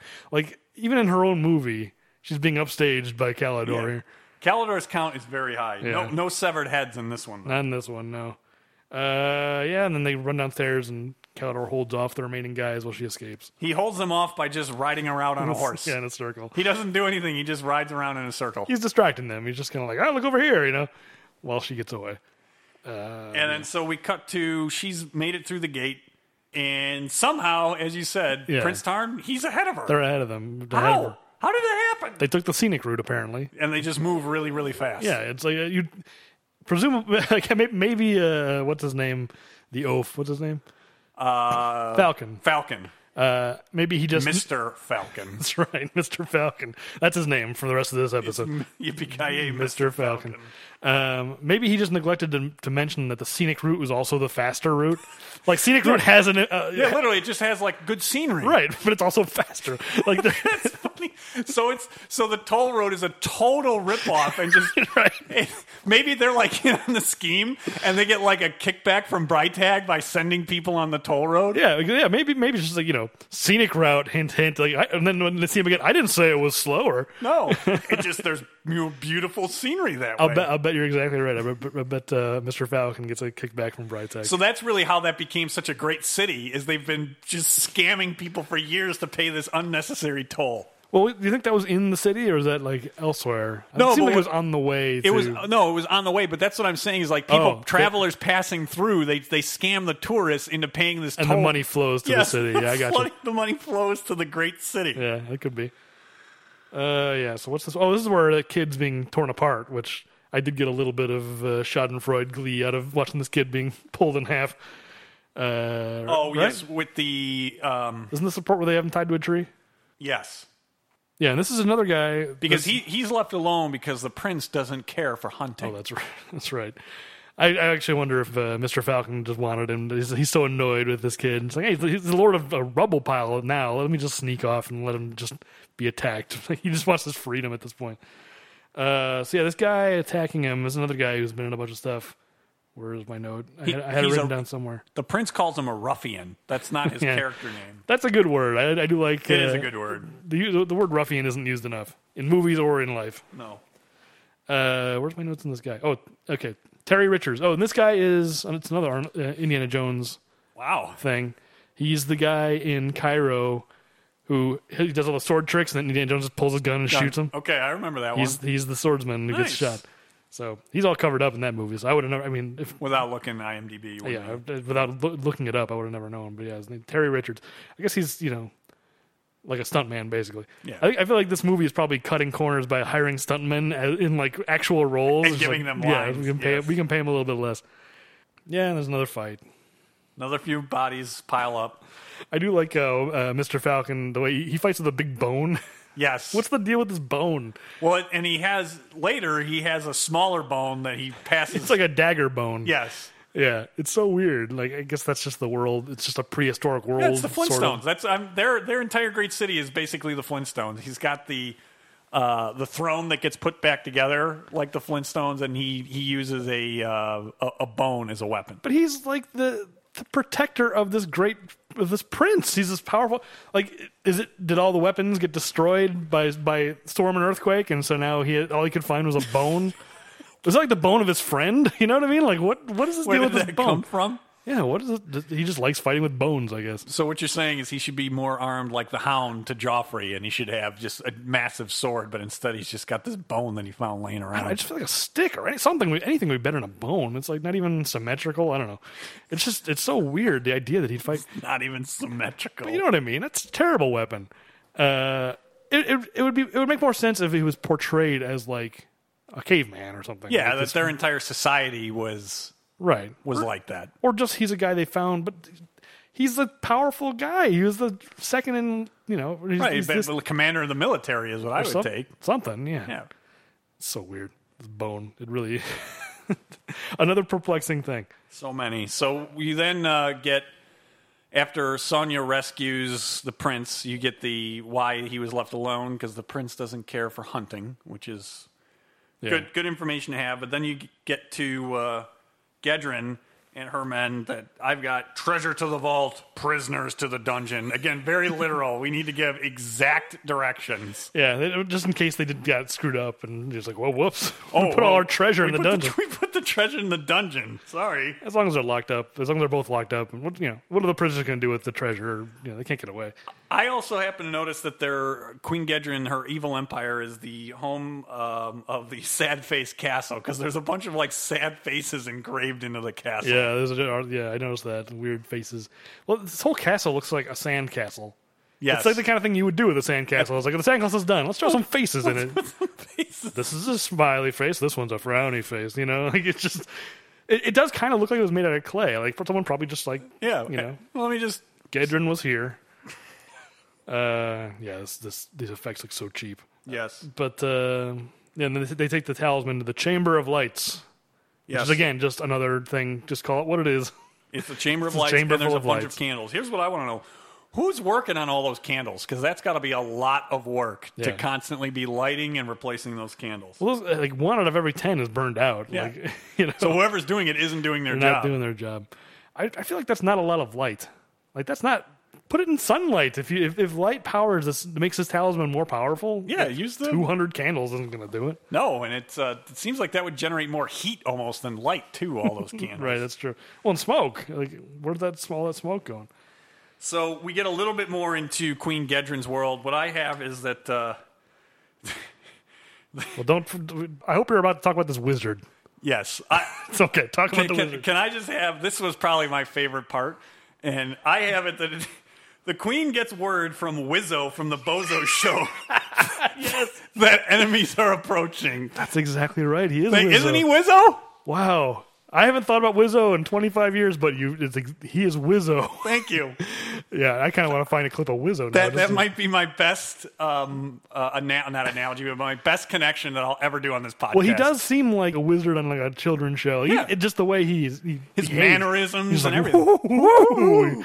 Either that or like Pee Wee's Playhouse. He just feels Yeah. like he belongs on like a Saturday morning cartoon. Yeah, I love this wizard. I don't know if we get his name, but uh, he's so good.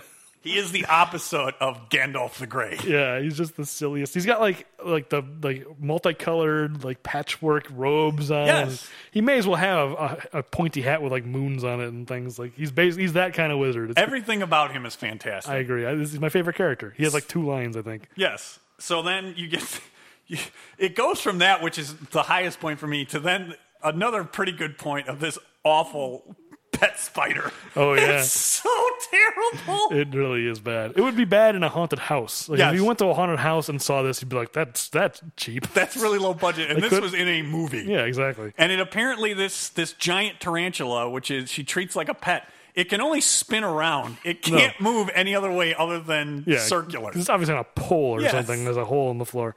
This this tarantula never comes back. That's the weird thing. No. This is the only time it appears. You, you I was I was waiting for it to be like, okay, here's when they're in the final battle sequence, the tarantula's going to show up again and attack. and do something. Yeah, sort of. it- You know, again for Game of Thrones, like that the the dire wolf would come in and do something. Yeah. No, the tarantula must have run and like been spinning a web somewhere. I, I'm gonna. th- This is all. I only just thought of this, but I'll bet you they filmed a scene of that tarantula attacking, and it looked so, terrible, bad. even by this movie standards, that they had to cut They it. cut it. That's my guess. So what then you then get this? This may be the best, the best moment for me. Yeah, I'll, I don't know what you have in your notes. Let me get mine out. But I I have, bet we have the same note. I have Wizzo didn't clear out his internet porn history, My note says Gedrin left the porn in the VCR. we have the exact same note. or he has a dirty screensaver. I wasn't Do sure you think which this is one. his porn, or do you think this is Gedrin's porn? Because I think we've established that uh, she's into that sort of thing. So Well, I th- I'm not sure. I couldn't tell. I think it might be Gedrin. yeah, That- I thought so. That's, yeah. that's what I assumed. but what, this is her TV. well, what I'm saying is it's her doing the belly dance naked, not like her. Oh, it's literally her on I, screen. I think it is. And so Oh, what I, I- got from it is that maybe Wizzo's got a thing for Gedrin, even though he's got no shot because she likes the ladies. Oh, yeah. But just this Oh, entire that's- concept, because it's so very 80s where it's like, oh, we don't have any nudity in this. Yeah. We need to get some nudity. And it makes no sense. But Wizzo's face, everything about it is fantastic. yeah, it is. And then he changes the channel with like a turkey baster. yes.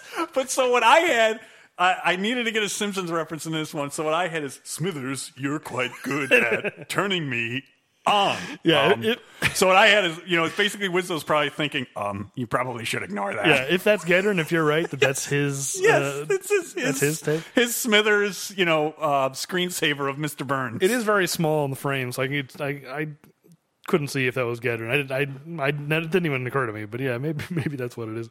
Uh, yeah, his his reaction was just like, oh, what?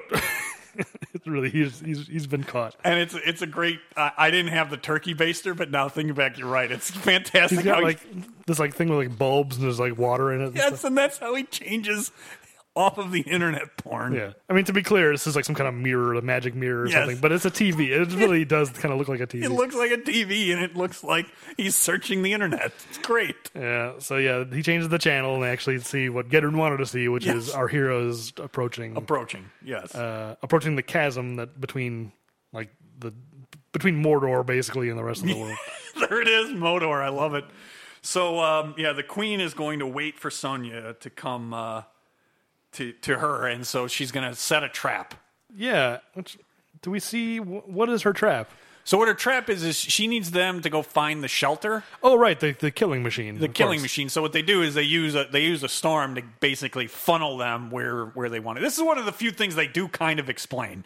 I don't think it's a great job, but they do kind of explain the plan. They explain it, but it still makes no sense. They they go out of their way to they, they justify it is what they do. It's not really. It still doesn't really.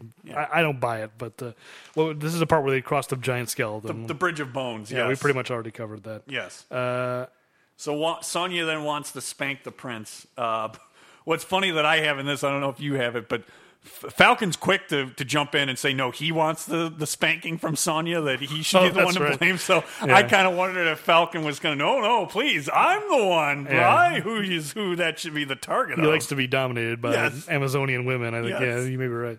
Yeah, and they they they find they make a camp or something. Yeah, and the prince now wants to get some training. Yeah, fencing and fighting. But uh, this whole thing of like, I don't need your help, and then like two seconds later, it's like, oh, can you teach me? And like, I guess this is supposed to be a character arc of just like, oh, he learned humility. Is that supposed to be what's happening here? Because in I the next guess. scene, he's right back to He's being- right back to who he is. Yeah. So if that's the case, they didn't stick to it. But, uh, and if it's not the case, then why is the scene here?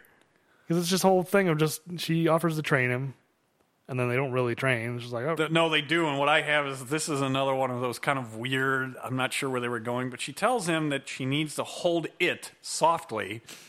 And then after that training, he needs a nap afterwards. Again, I don't I can't say for 100%, but it certainly seems to me that that he- was he does want to make her his queen. yes. So yeah, maybe. Um, so and then then what you get you get back cut back to Gedrin, and then she uh, her her plan is that this is where I think then she's trying to funnel them, and that the killing machine will do the rest. And this is the first time you establish. I just laugh that that's the best they could come up Yeah. with the killing machine. and uh, you know, if you're gonna build a killing machine, this is about the least efficient machine you could possibly design. It it's not in a good location. No, you, you first, yeah, you have to lure them into this cave, which apparently isn't on the way.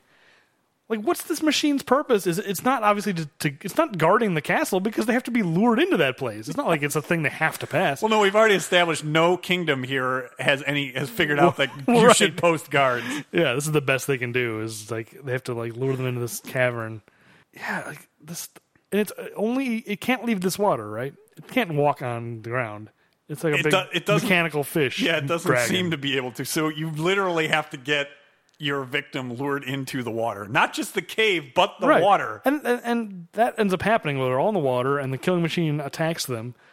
And they all at, at some point they've all left the water.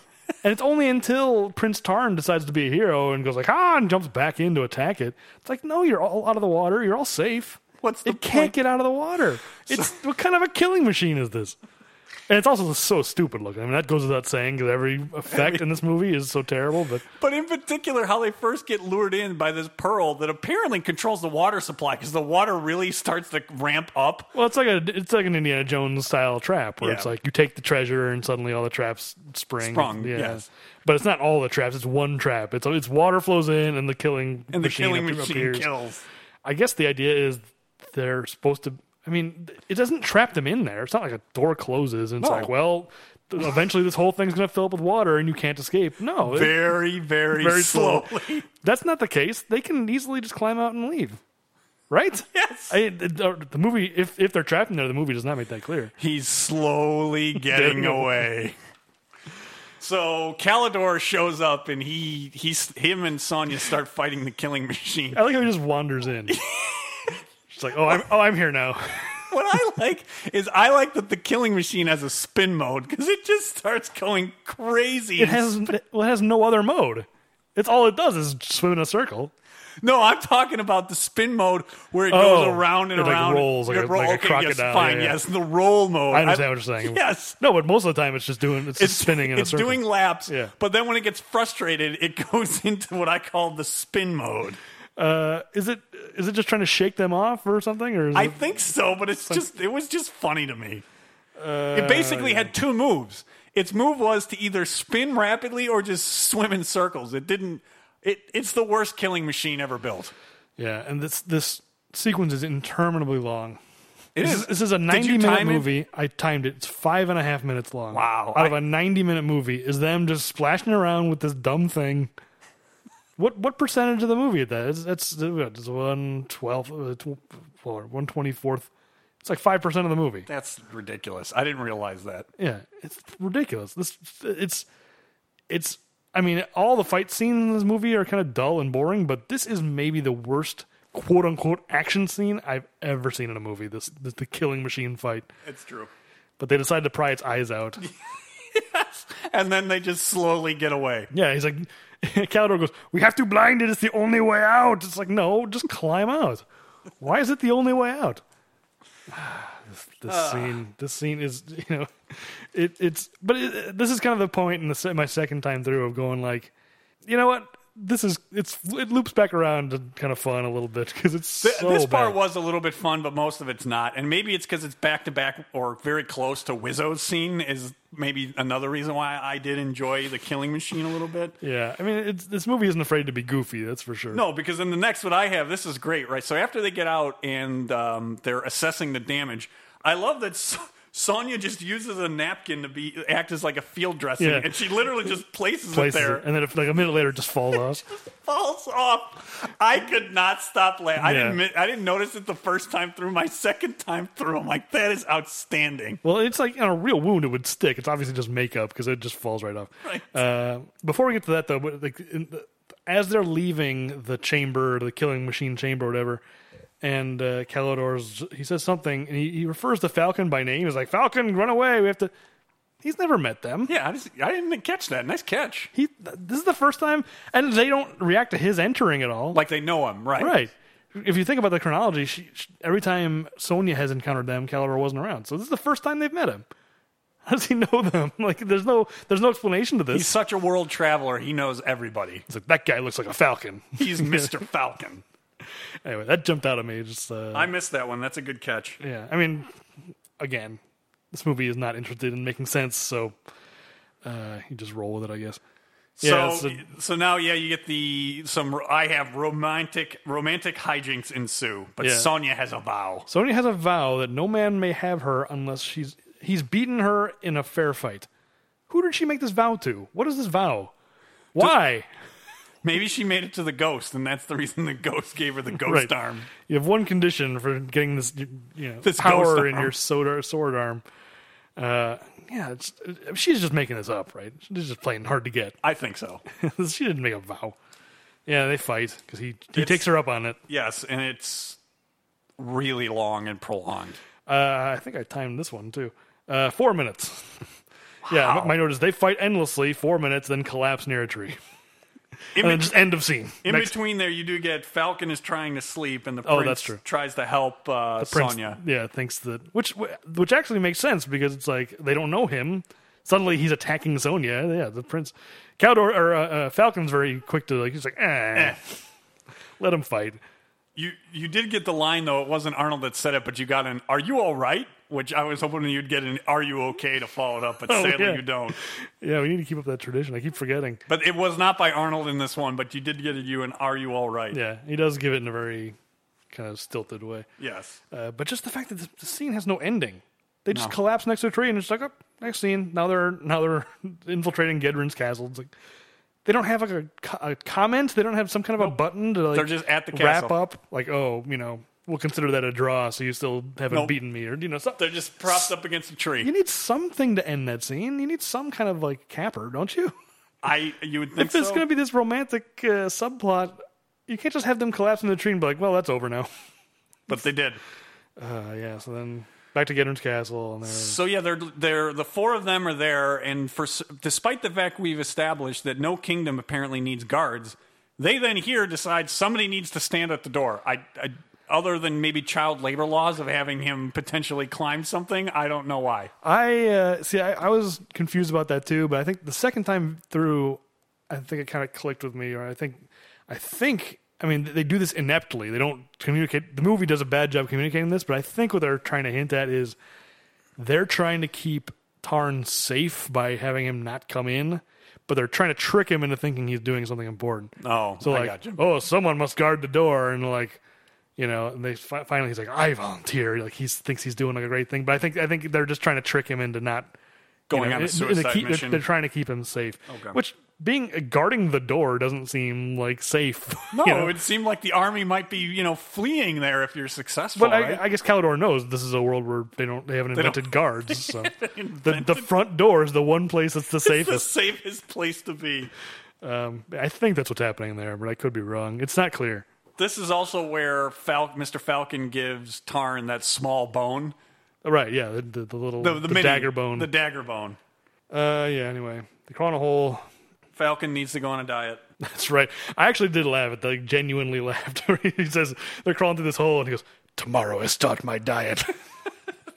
that's the only like Genuine genuinely laugh. funny. I I thought that's like okay, writer, you got one good funny line. That's that's really funny. So uh, you then get Gedrin, where uh, her I, I don't remember who her you know commander, commanding uh, of the army. I, I don't remember the character name. I don't know if I ever got it, but he, he basically says, "I got to Oh. get out of here because you you've lost it. The, the entire place is basically starting to fall apart around them." And Yeah. she seems to be, "No, this needs more power." Well, I uh, his name is Eichel, first of all, which is Loki backwards. I remember because it's so stupid. But I, I, did not see that. I did want to. I my note. I, I wanted to play this clip because it is kind of this. This scene so typifies how like over the top and like corny this movie is. Let's let's. I want to play this scene. Tomorrow it's not my diet. Oh, perfect timing.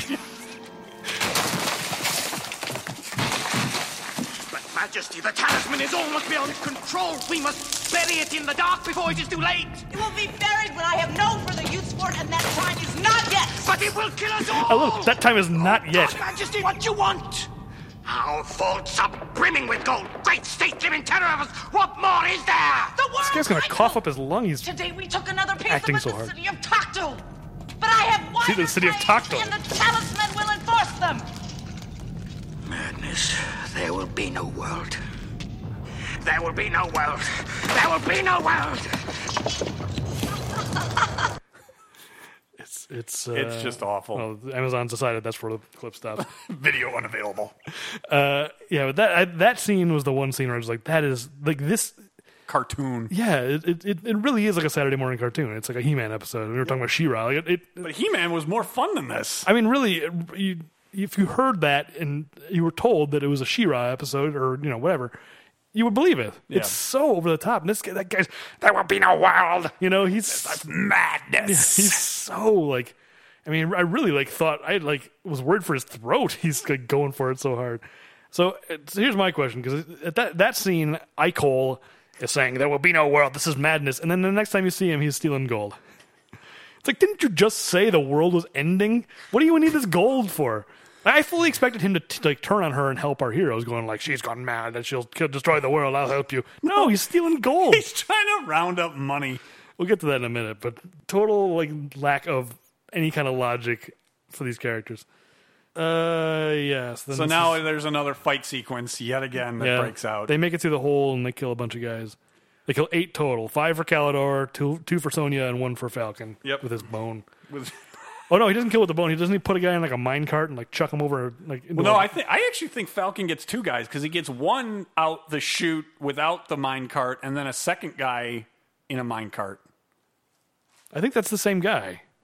I think he like knocks him into the mine cart and the cart kind of like teeters and then he pulls it back. See, I, I, I've I got- think I know what you're talking about. I've but I- got the same count as you. I've got eight, but I only have four for Calidor, and then two for Falcon. I think Falcon gets one more, but it, Okay, it as long as we doesn't have the matter. same. It's the same number. total number. I think I think Falcon gets one extra. no point in splitting hairs, but yeah, you, maybe you're right. So we're at 60 right now. Which Yes. is, it's getting it's getting up there. Yeah, it actually is. I was surprised at how many there were in this. Well, you know, like there's so many like just anonymous guards just getting Yeah. chopped up for for the sake of action scenes. So then they decided they can do more damage by splitting up. Uh, Yeah, and Falcon fall, falls down falls down a hole and breaks up dinner literally. So okay, they say, oh, let's split up. Falcon turns, walks two feet, falls down. A, hole- the hole's in the middle of the floor, right? Yes. because it's not like he's like in a corner or like. Why is there a hole in the middle of the floor that just gets dumped out into the mess hall? I, I don't know. And then how is it that Calidor, who is allegedly went in a different direction, is there like in two seconds? He's up on the balcony, like or something, right? yes. uh, there are two different ways into the mess hall. It's to, it's to get all the guards in there as quickly as possible. So, well, you can take the stairs, or if you want to take the slide that lands on top of the On top of the table. Just don't break the table. yeah, So another action sequence, really lame. yeah. Oh yeah, here's my note in big capital letters. Hooray! Another sword fight with anonymous guards. So many of them. This is like the fifth one now. Yep.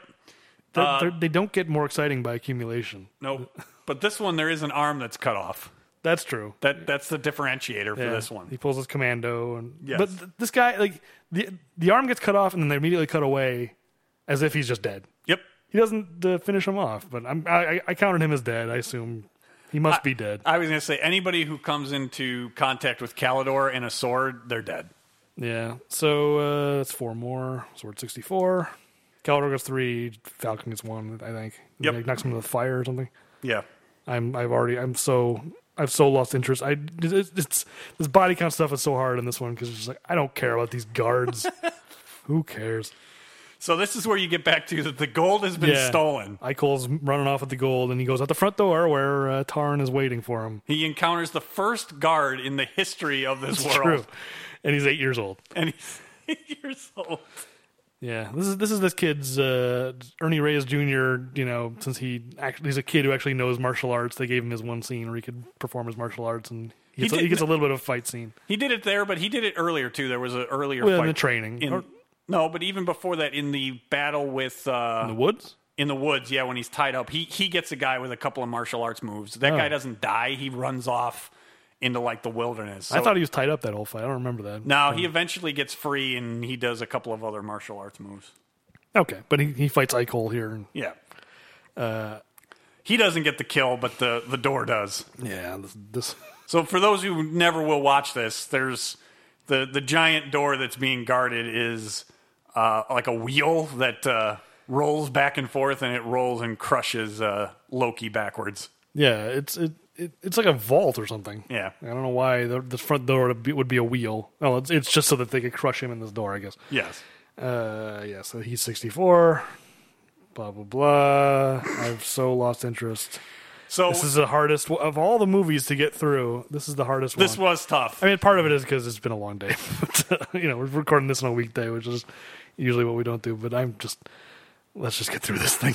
Yeah, this so- movie's so bad. ultimately uh, Tarn makes a makes a break and gets taken hostage by Gendron in the throne room, and this is where kind of the beginning battle sequence with Sonya begins.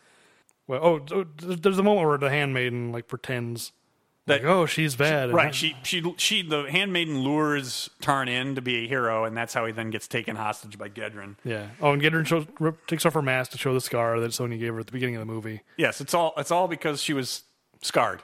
I guess. When whether it's uh, physically or emotionally that her you know being rejected by Sonya, I'm I'm not sure, but that that's what's driven all of this is her her her pain and rejection by Sonya. Yeah, but, uh, they fight. I didn't notice until this m- fight that there's like skeletons all over this throne room. There, they kind of they kind of do like a, a dancing sequence at each earthquake. Well, between you know, now that I think about it, more between those and the the the tarantula, she really is like making her place into like, kind of a haunted house. Yes, She's she's really into Halloween. yeah. So maybe that's like an extra revenue stream for them to get more gold. Yeah, uh, and the wizard, like the whole thing is it's very Halloween. Yeah, speaking of the the wizard, I've got Wizzo uses some teleport powder to help in the fight, so he's he's moving Gedron. yeah, this here, and here's that like just stop the camera trick of just they don't even try to do like a little like flash or like any kind of editing trick. Just just cut to like one frame of white, be like boom, like you know something. Right. No, they just cut. it's just the chintziest looking thing. Uh, and, So- and this wizard, this strategy is so terrible. Like seriously, the wizard didn't occur to him that Sonya might actually like- Figure it out. Yeah, It does take her a while because he does like four or five different moves, and then she finally figures it out, and Right. he doesn't make it. wizard teleporting. What could possibly be causing this? Like, yeah, it, it- she, Sonya is a little bit slow to figure this out. She's slow, but she eventually does, and poor Wizzo, he loses his head. Wizzo, lo- yeah, he loses his head, but he's he's got this. Uh, he's got a TV that can see into other places. Why isn't he just in the next room doing this? Don't know. He's got to be right next to, like, you know, if he was in the next room, she would never know what was happening. I'm sorry I'm laughing so much, but just the idea he's got a TV that can see. And he does. What else is that? It's a TV. I don't care. I mean, they can make up all kinds of nonsense. Like it's it's the Shalomko No, no, no. device, In this, you wo- in know. this world, it says it everything. Well, that's is true. literal. You're right. They don't- they This don't is name the things. viewing The machine. viewing machine. That's what they would probably call it. Maybe the ViewMaster is what they'd call That's it. right. Well, he's the viewmaster. Yes, he controls the viewing he- machine. The, the ViewMaster controls the viewing machine. that, that's his spin-off movie. Yes. The The viewmaster. ViewMaster. he can change the channel with with liquids. All right. Ah, So They, Wizzo, they fight. yeah, Wizzo eventually loses his head, and Yep. then there's a uh, they make a break for the uh, the the Hall of Light. That's where they're headed. Yeah. That was the moment where Calidor and uh, Falcon almost attack each other, which is Yes. the dumbest gag. It's, it's in a million movies. Yes. They come around a corner and like, huh? Oh, it's you. Oh, it's you. All right. When did they get separated? Because they were they, they, they split up and were then immediately together- went back together. Split and then, up immediately together, and then somehow split up again. Yeah, they must have been like, let's split up for real this time. Yes, for real. Let's do some damage this time. Uh, blah, blah. so the Prince Tarn uh, runs in and declares death to all tyrants, That's right. and then quickly gets trapped. Uh, how does he get trapped? Remind me. I think I've checked out. I, I checked out by this point. Uh, because they're in the in the Hall of Light. There's a an earthquake, and then I, one of the giant candle holders or something falls on him. and oh he's right. Oh, pinned you, underneath yeah. it. Oh, you yeah. You jumped. Uh, isn't there something in between? Oh no, I guess you're right. No, it they're, does they're- go right there. Yeah, they're they're fighting in there. Right. They they lift the gate for him and he gets trapped under some candles. Right. I, I got you. Yeah, and I, I think with the gate you get a little bit of Arnold face, not as much as you get a little bit later. a little bit. He's you know it's, it's a subdued Arnold phase Yes. for sure. You you get one that's great in a little while. Yeah, that's true. Uh, yeah, this fight between Gedrin and Sonya, Don't care. it's not only is it badly choreographed, but the sound design, like it's ear splitting. This is like clang, clang, clang, clang, clang, clang, just for like a minute and a half, Over and over and over. over again. and over. It's the, I'm pretty sure it's the same sound effect, just over and over. It's it. I mean, the sound more than anything just made me want to kill myself. So eventually, after this boring, loud sword fight, Oh, meanwhile, there's an earthquake going on. I forget. We forgot to say because Yes. uh, she the, the, the talisman. the is- talisman is at full power. Yes. Uh, and so it's like a, a thing like opens up. A chasm thing opens up in and the room. apparently there's lava flowing underneath and a volcano waiting to Yeah. emerge underneath this castle. Maybe don't build your vo- your castle on a volcano. Probably not a good location. It's the worst looking lava too. That special effect. Not It's- good. Even in a movie full of bad special effects, it looks. So it bad. stood out as a particularly bad effect. So eventually, of course, Gedrin is is killed. Yep. Sixty-seven. She's pushed into the lava after being stabbed, and then what I've got, Sonya recklessly throws the talisman into the lava. Very recklessly. I have the same note. what the hell? How does she? It draws its power from light. Who's to say that that's not going to fuel this thing? Right. Just that that would be the thing that would destroy the world. Is Yes! Throwing it into lava. So reckless. It's because she's seen Lord of the Rings. That's you know. The precious this needed to be movie, yeah, this, this movie is not. Uh, it doesn't have any original thoughts. So it's just No. like, oh, it's like Lord of the Rings. She throws it in lava. and it'll be fine. Yeah, the the, the brightest thing Right. in this movie. Like this, the most energy you've seen in anything in the movie. Yeah, that- I- that's where you're going to throw it. I am with you 100. percent that This is probably not a great idea. Well, the, the earthquake keeps happening, so you'd think the characters would be like, oh, uh, that didn't maybe, it didn't that work. Didn't do it. So yeah, so they escape and run, and this is where I got Arnold hold up the building, and we get Yeah. Arnold face, and literally, I don't know if you noticed it, but in the background, it looks like that he drops a brick. Did you see it? Well, I, I definitely had that thought of he's he's got he's doing his Arnold face like straining face and he's squatting. but if you litter, there's Is there a- one, there's one in the background where it will fall like you know. I mean, it's in the background, but it falls right between his legs. It literally looks like uh, Bender, you know, literally dropping a brick in one of the episodes of Futurama. Right. It is fantastic. uh, I kind of want to find it now real quick. You you you do need to go fi- find it. if Amazon will actually cooperate. Because if so, I, I need to see this. And I'm pretty sure actually at that at that point too is that you get the Arnold face turns to a little bit of a frown, so it's almost like he's embarrassed that he dropped it. Uh, let's, let's find it real quick. Here it is. I want to see this. yeah, because the position, the position that he's in. I'm backing up a little bit. Yeah, so this Yeah, there's this sagging beam. yes, They could just. They have plenty of time to run. Run right now. there was, You've got like 20 seconds. Okay, so he's. That's Arnold making those noises, not us. I'm looking for a brick. Hey, you're right. I know we like to keep it clean here, but he literally shit a brick. it was fantastic. It's a pretty big one too. it is. That's uh, And I- that's some painful moment for him. it was one of the highlights of the movie for me. I'm not gonna. I'm not gonna. I'm lie. glad you pointed that out because yeah, it's, you know, just I, w- I- I mean, there probably weren't any other takes. I wonder if they saw that and were like, I wish we we had done take two. The thing, the set collapsed. We, we can't rebuild We it. can't rebuild it. We only have Arnold for three weeks. We gotta move on. uh, okay.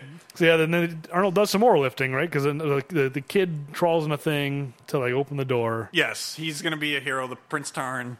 and he's like, "Go without me," but they they lift a thing and they Yes, get him they, out. they they pull him out, and everybody winds up with a, a happy ending. Well, they, they run through this open door. It's just, it's they run right over presumably uh, Eichel's crushed body, and no one comments on it. No. because they run out that front door. It's, it's the kid opens that rolling door, Right. and they jump right over. him. Just, No, no one cares. No one Uh, cares I mean, about I, the I know he's a bad guy, but out, the outline of Judge Doom that's been flattened right. there.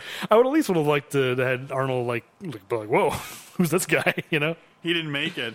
So then um, uh, the volcano, basically, that's underneath, been waiting to erupt, has now overtaken the castle. And uh, luckily for our, uh, you know, four four heroes, none of them have perished, and they're all gonna ride off into the sunset. Is it is it a is it supposed to be a volcano erupting? Because it, it's the, the effect is so bad. Like it's it. That's it what I thought it was It supposed looked to be. it looked more like the like a, it looked like, a- looked like an oil like derrick, like, Derrick. on fire or whatever. It's just this geyser of fire, but.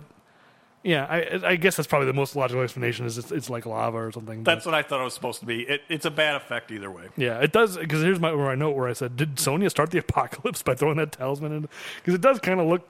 It doesn't look good. It like, looks ominous. They're they're they're assuming way too much. Because yeah, you're like, oh, we did it. They're, like- they're all happy. It's like, aren't don't you see what's happening in front of you? This looks like the it looks like the apocalypse. uh, but apparently everything's fine. Everything's fine, and they're gonna have another sword fight. Yeah, there shouldn't be this much stuff after the villain's dead. No, There's like five minutes of Arnold lifting things as they escape, and then there's this other fight where it's just a repeat of you've already done this scene. yeah. you know. Uh, but yeah. Well, I guess they don't fight long, right? Because they just fight If, for yeah, a it's second. not much, and then they kiss. They kiss. That's it. And then uh, yeah, Tarn, Tarn does her reaction. Actually, I, I kind of enjoyed the Tarn's reaction where he's just like, "Feh," when he That's sees how them you kiss. felt. That's how you felt about the movie. That's yeah. I was gonna say that's basically the last shot of the movie. It's like yep, that sums it up.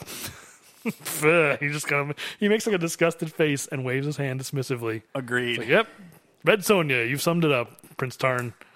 And we've made it to the end, my friend. Yes, mercifully. So uh, I counted. There's only 17 cast members in, this, in the entire credits. Wow. So that's an incredibly low number of actors in this movie. For this spo- thing, that's supposed to be this big epic world. It just feels so credit tiny. actors. Wow. Yeah, and then, yeah, that includes all the small ac- characters. You know, The wench, you know, you know, the handmaiden, the- whatever. The, train, the, the the the old guy at the beginning who's training her. Yeah. You know, uh, That's I crazy. Cole and the and Wizzo and you know that's it's such a small cast. Like this this movie could not feel more Low- cheap. Yeah, cheap and low budget. Yeah, I mean low budget is one thing, but oh man, So we So, yeah. uh, we've gotten through it. We've established, and this is now my my. I have selected the two worst that we've done, and it's both been in the same genre. So maybe it's this genre. I don't know. Although I don't feel Conan's not going to be, you know, this tough to get through. yeah, I like uh, both Conan the Barbarian movies. Uh, I mean, Destroyer is. I mean, there certainly is a progression where you know Destroyer is a little is a lot sillier. It does have one of uh, my favorite Arnold lines, which I maybe shouldn't say because you've never seen it. But uh, All right, save it. it's only two words. it's, I, I, it's it's one of my favorite Arnold moments. But uh, I'm looking forward to doing the actual Conan movies. That's those are the only two left in this category, the category, yeah. comic book movies category. Which again, just to remind, like, we know Conan the Barbarian started as novels, but like basically the, the only reason like he's still like a thing is because comic books kept him alive in like the 60s and 70s. So Yep. whatever. Just for the sake of char- for categorization, Categories. We needed something to uh, break them, break the movies down. Yeah, so I I think next season we should do those two in order. So Probably. season three we'll do Conan the Barbarian. That's fair. And then we'll do Conan the Destroyer afterwards. So we got some housekeeping here on the. Uh, I know the pun count is zero because Pun count is zero. There's barely any dialogue actually when you really think about it in this movie. The- I mean, the, the writers weren't clever enough to even think of a pun. E, Yeah. Even a bad pun is beyond the capabilities of this movie. And the what was the final tally on the bodies then? Body count. Uh, I usually put it at the end here, but uh, sixty-seven. Wow, that's a lot. Yeah, That might be higher than Eraser. So that I think it is. I think that's probably number two, Two? or three.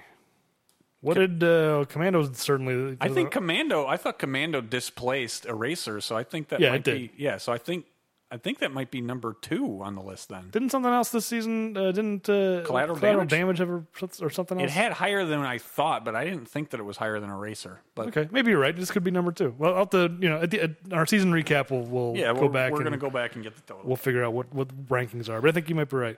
So, uh, what now that we've we've done this dumpster fire? what are Uh, we moving on to? it's your pick. So this may be I may be making a big mistake Big mistake. Uh, There's only two categories left to choose from at this point. Yes. So we've got weird, weird early stuff. and uh, Comedies. yes, family comedies. So I'm going to stick with the theme, sort of, of schlocky. Uh oh, weird early stuff. And I said I own this movie on DVD, so you- at this point you don't have it. No, what It's do you- not. It's not on that shelf over there. It's because I put it right here. Let's see. What are we going with? Hercules in New York, Oh man, Hercules in New York. Wow. 1969, Arnold Schwarzenegger's first movie.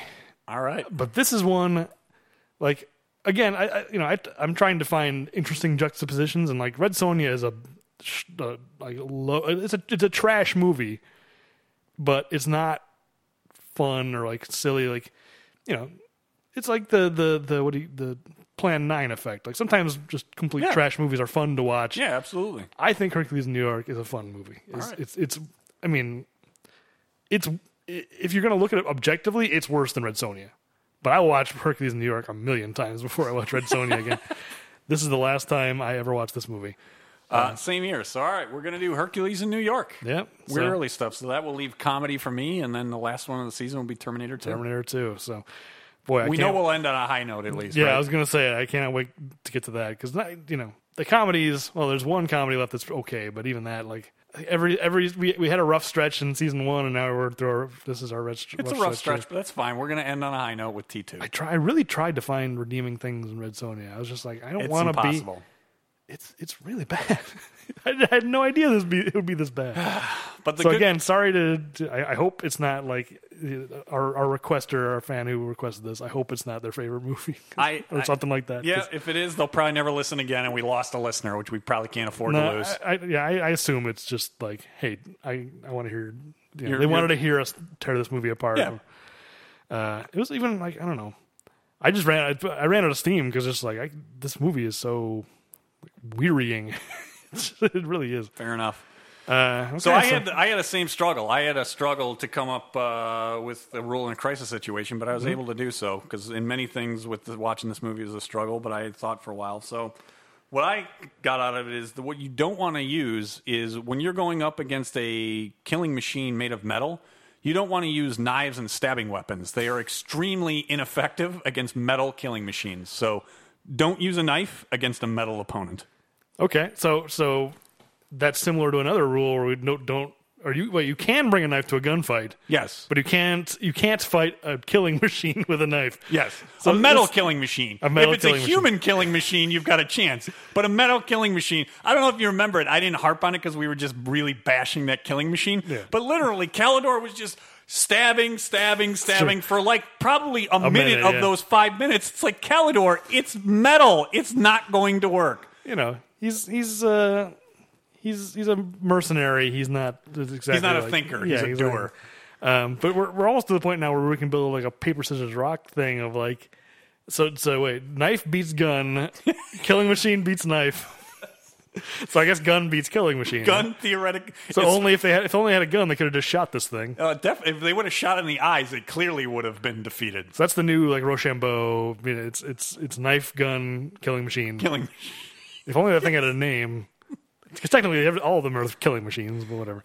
so that, um, yeah, Uh, the that's, show. that's the rule of a crisis situation. Yeah, so to join us next time. We'll talk about uh, Hercules in New York. Until then, uh, you can follow us on Twitter at, at Bad, Bad Puns Podcast. At Bad Puns Podcast. I'm going to say that again. I am tired. Uh, and write us an email at uh, questions at bpamg.com. And if you enjoy the show, please like us on your podcast app of choice and feel free to tell as many people as you know about uh, the podcast that you're enjoying. And with that, We'll be back with Hercules in New York.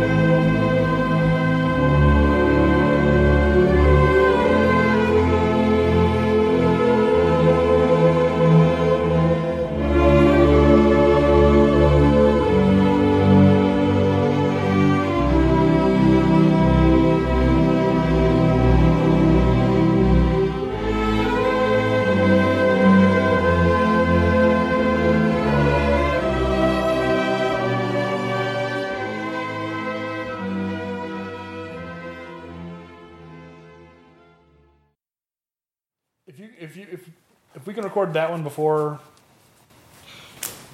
What? I'm so pissed at myself. I had a whole. I did this whole list. The thing's still recording. If you want to tack something on, I did a whole list of, and I wanted to add. No, but the problem is this will it will take away the spontaneity. I, I did a who cares whole- about spontaneity? Just uh, get it on mic. I'm so pissed because I, I pulled up the email. All right, all right. So If if if No, if, that's all I right. can't if I can't plug it in, we won't use it. It's better That's to fine. better to It's record better it to and not record use it. and not use it. All right, so you know, speaking of this killing machine, I, I, I, I Speaking of killing yeah. machines, How many times do you start out of a conversation with, "Hey, speaking of killing machines"? we're not going to be able to lay this thing in naturally. Just- Probably not, Just but it's get to fine. your point. Yeah. so speaking of killing machines, I, I wanted to get your thoughts on what types of machines would be more effective at killing than the actual killing machine. I had a few, and let me just kind of warm you up and, Okay. and see if you can come up with any an additional. So clearly, in an Arnold podcast, it makes sense, right? That the Terminator is like the greatest killing machine, other than John Matrix. So a Terminator clearly is more effective. Agreed. But eh, here's what I would say: is I think that machine guns definitely are a more effective killing machine. Yeah. Uh, basically, any carny ride is probably more effective as a killing machine. Basically, is a carny ride. You hop on its back and it goes in a circle. Pretty much, it just spins in a circle. I had uh, vending machines, especially if they're the ones in the movie Maximum Overdrive, are more effective killing machines. I've never seen it, but I can imagine it. Uh, I I also had that most likely sex machine from in From Dust Till Dawn was a more effective killing machine. I don't know how much you remember that movie. Uh, I remember Sex Machine, sure. Uh, the, the, and the, the final two I had is I, I think actually a copy of The Time Machine by H.G. Wells would actually be just as effective as this killing machine. well, it puts you in proximity of Morlocks, so Exactly. that's certainly dangerous. exactly. And finally, probably the most dangerous machine I could think of was the George Michael sports machine.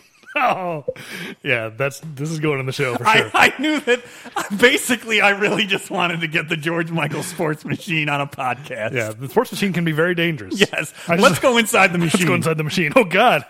Oh, how did I get here? What just happened? Imagine if that was the you know. If that was the actual killing machine, Let's go to the machine, and they just cut to a clip from Red Sonja of that thing spinning in a circle, swimming. That would be fantastic. But maybe now that I, we're talking this through, maybe that the original George Michael sports machine was Windows or was Wizzo's TV. That was like the original. It is very- It was the original sports machine. it kind of is, you know. Wizzo, Wizzo is the George Michael of this this world. yes, Sp- He- sports he's- George Michael. He's not- getting you like the news right. Here's Yeah. what's approaching. So that I we've just come up He's with it probably got a whole room full of those TVs, and then like reel to reel tapes with, with that all he kinds- controls with turkey basters. Yeah. with all kinds of nudity of Gendron dancing around. Yep.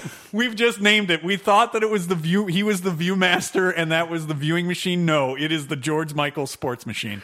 It definitely is. All right. Uh, yeah, I thought I thought you were gonna go with uh, eight millimeter machine. Well, see, there, there Hello, are- machine. hello, machine. I'm a big fan of your work. So, you know, I, I, I didn't mean to put you on the spot. I had really thought about this killing machine, so I wanted you to kind of get an idea of what I thought was more effective of than the Yeah. actual killing machine. All right, I'm glad we got that in, Mike. It- I may just put that in at the end, raw. you remembering, or uh, maybe I'll try to slide it in secretly. But uh, you know, we'll see. It would be a travesty not to have a reference to the George Michael sports machine. Okay. Well, if this go if this goes in the end of the episode, uh, goodbye. Yes. we don't know how we're gonna end this now. All right. No, that's that's that's good. Any reference to the George Michael sports machine? I'm in favor of. Why?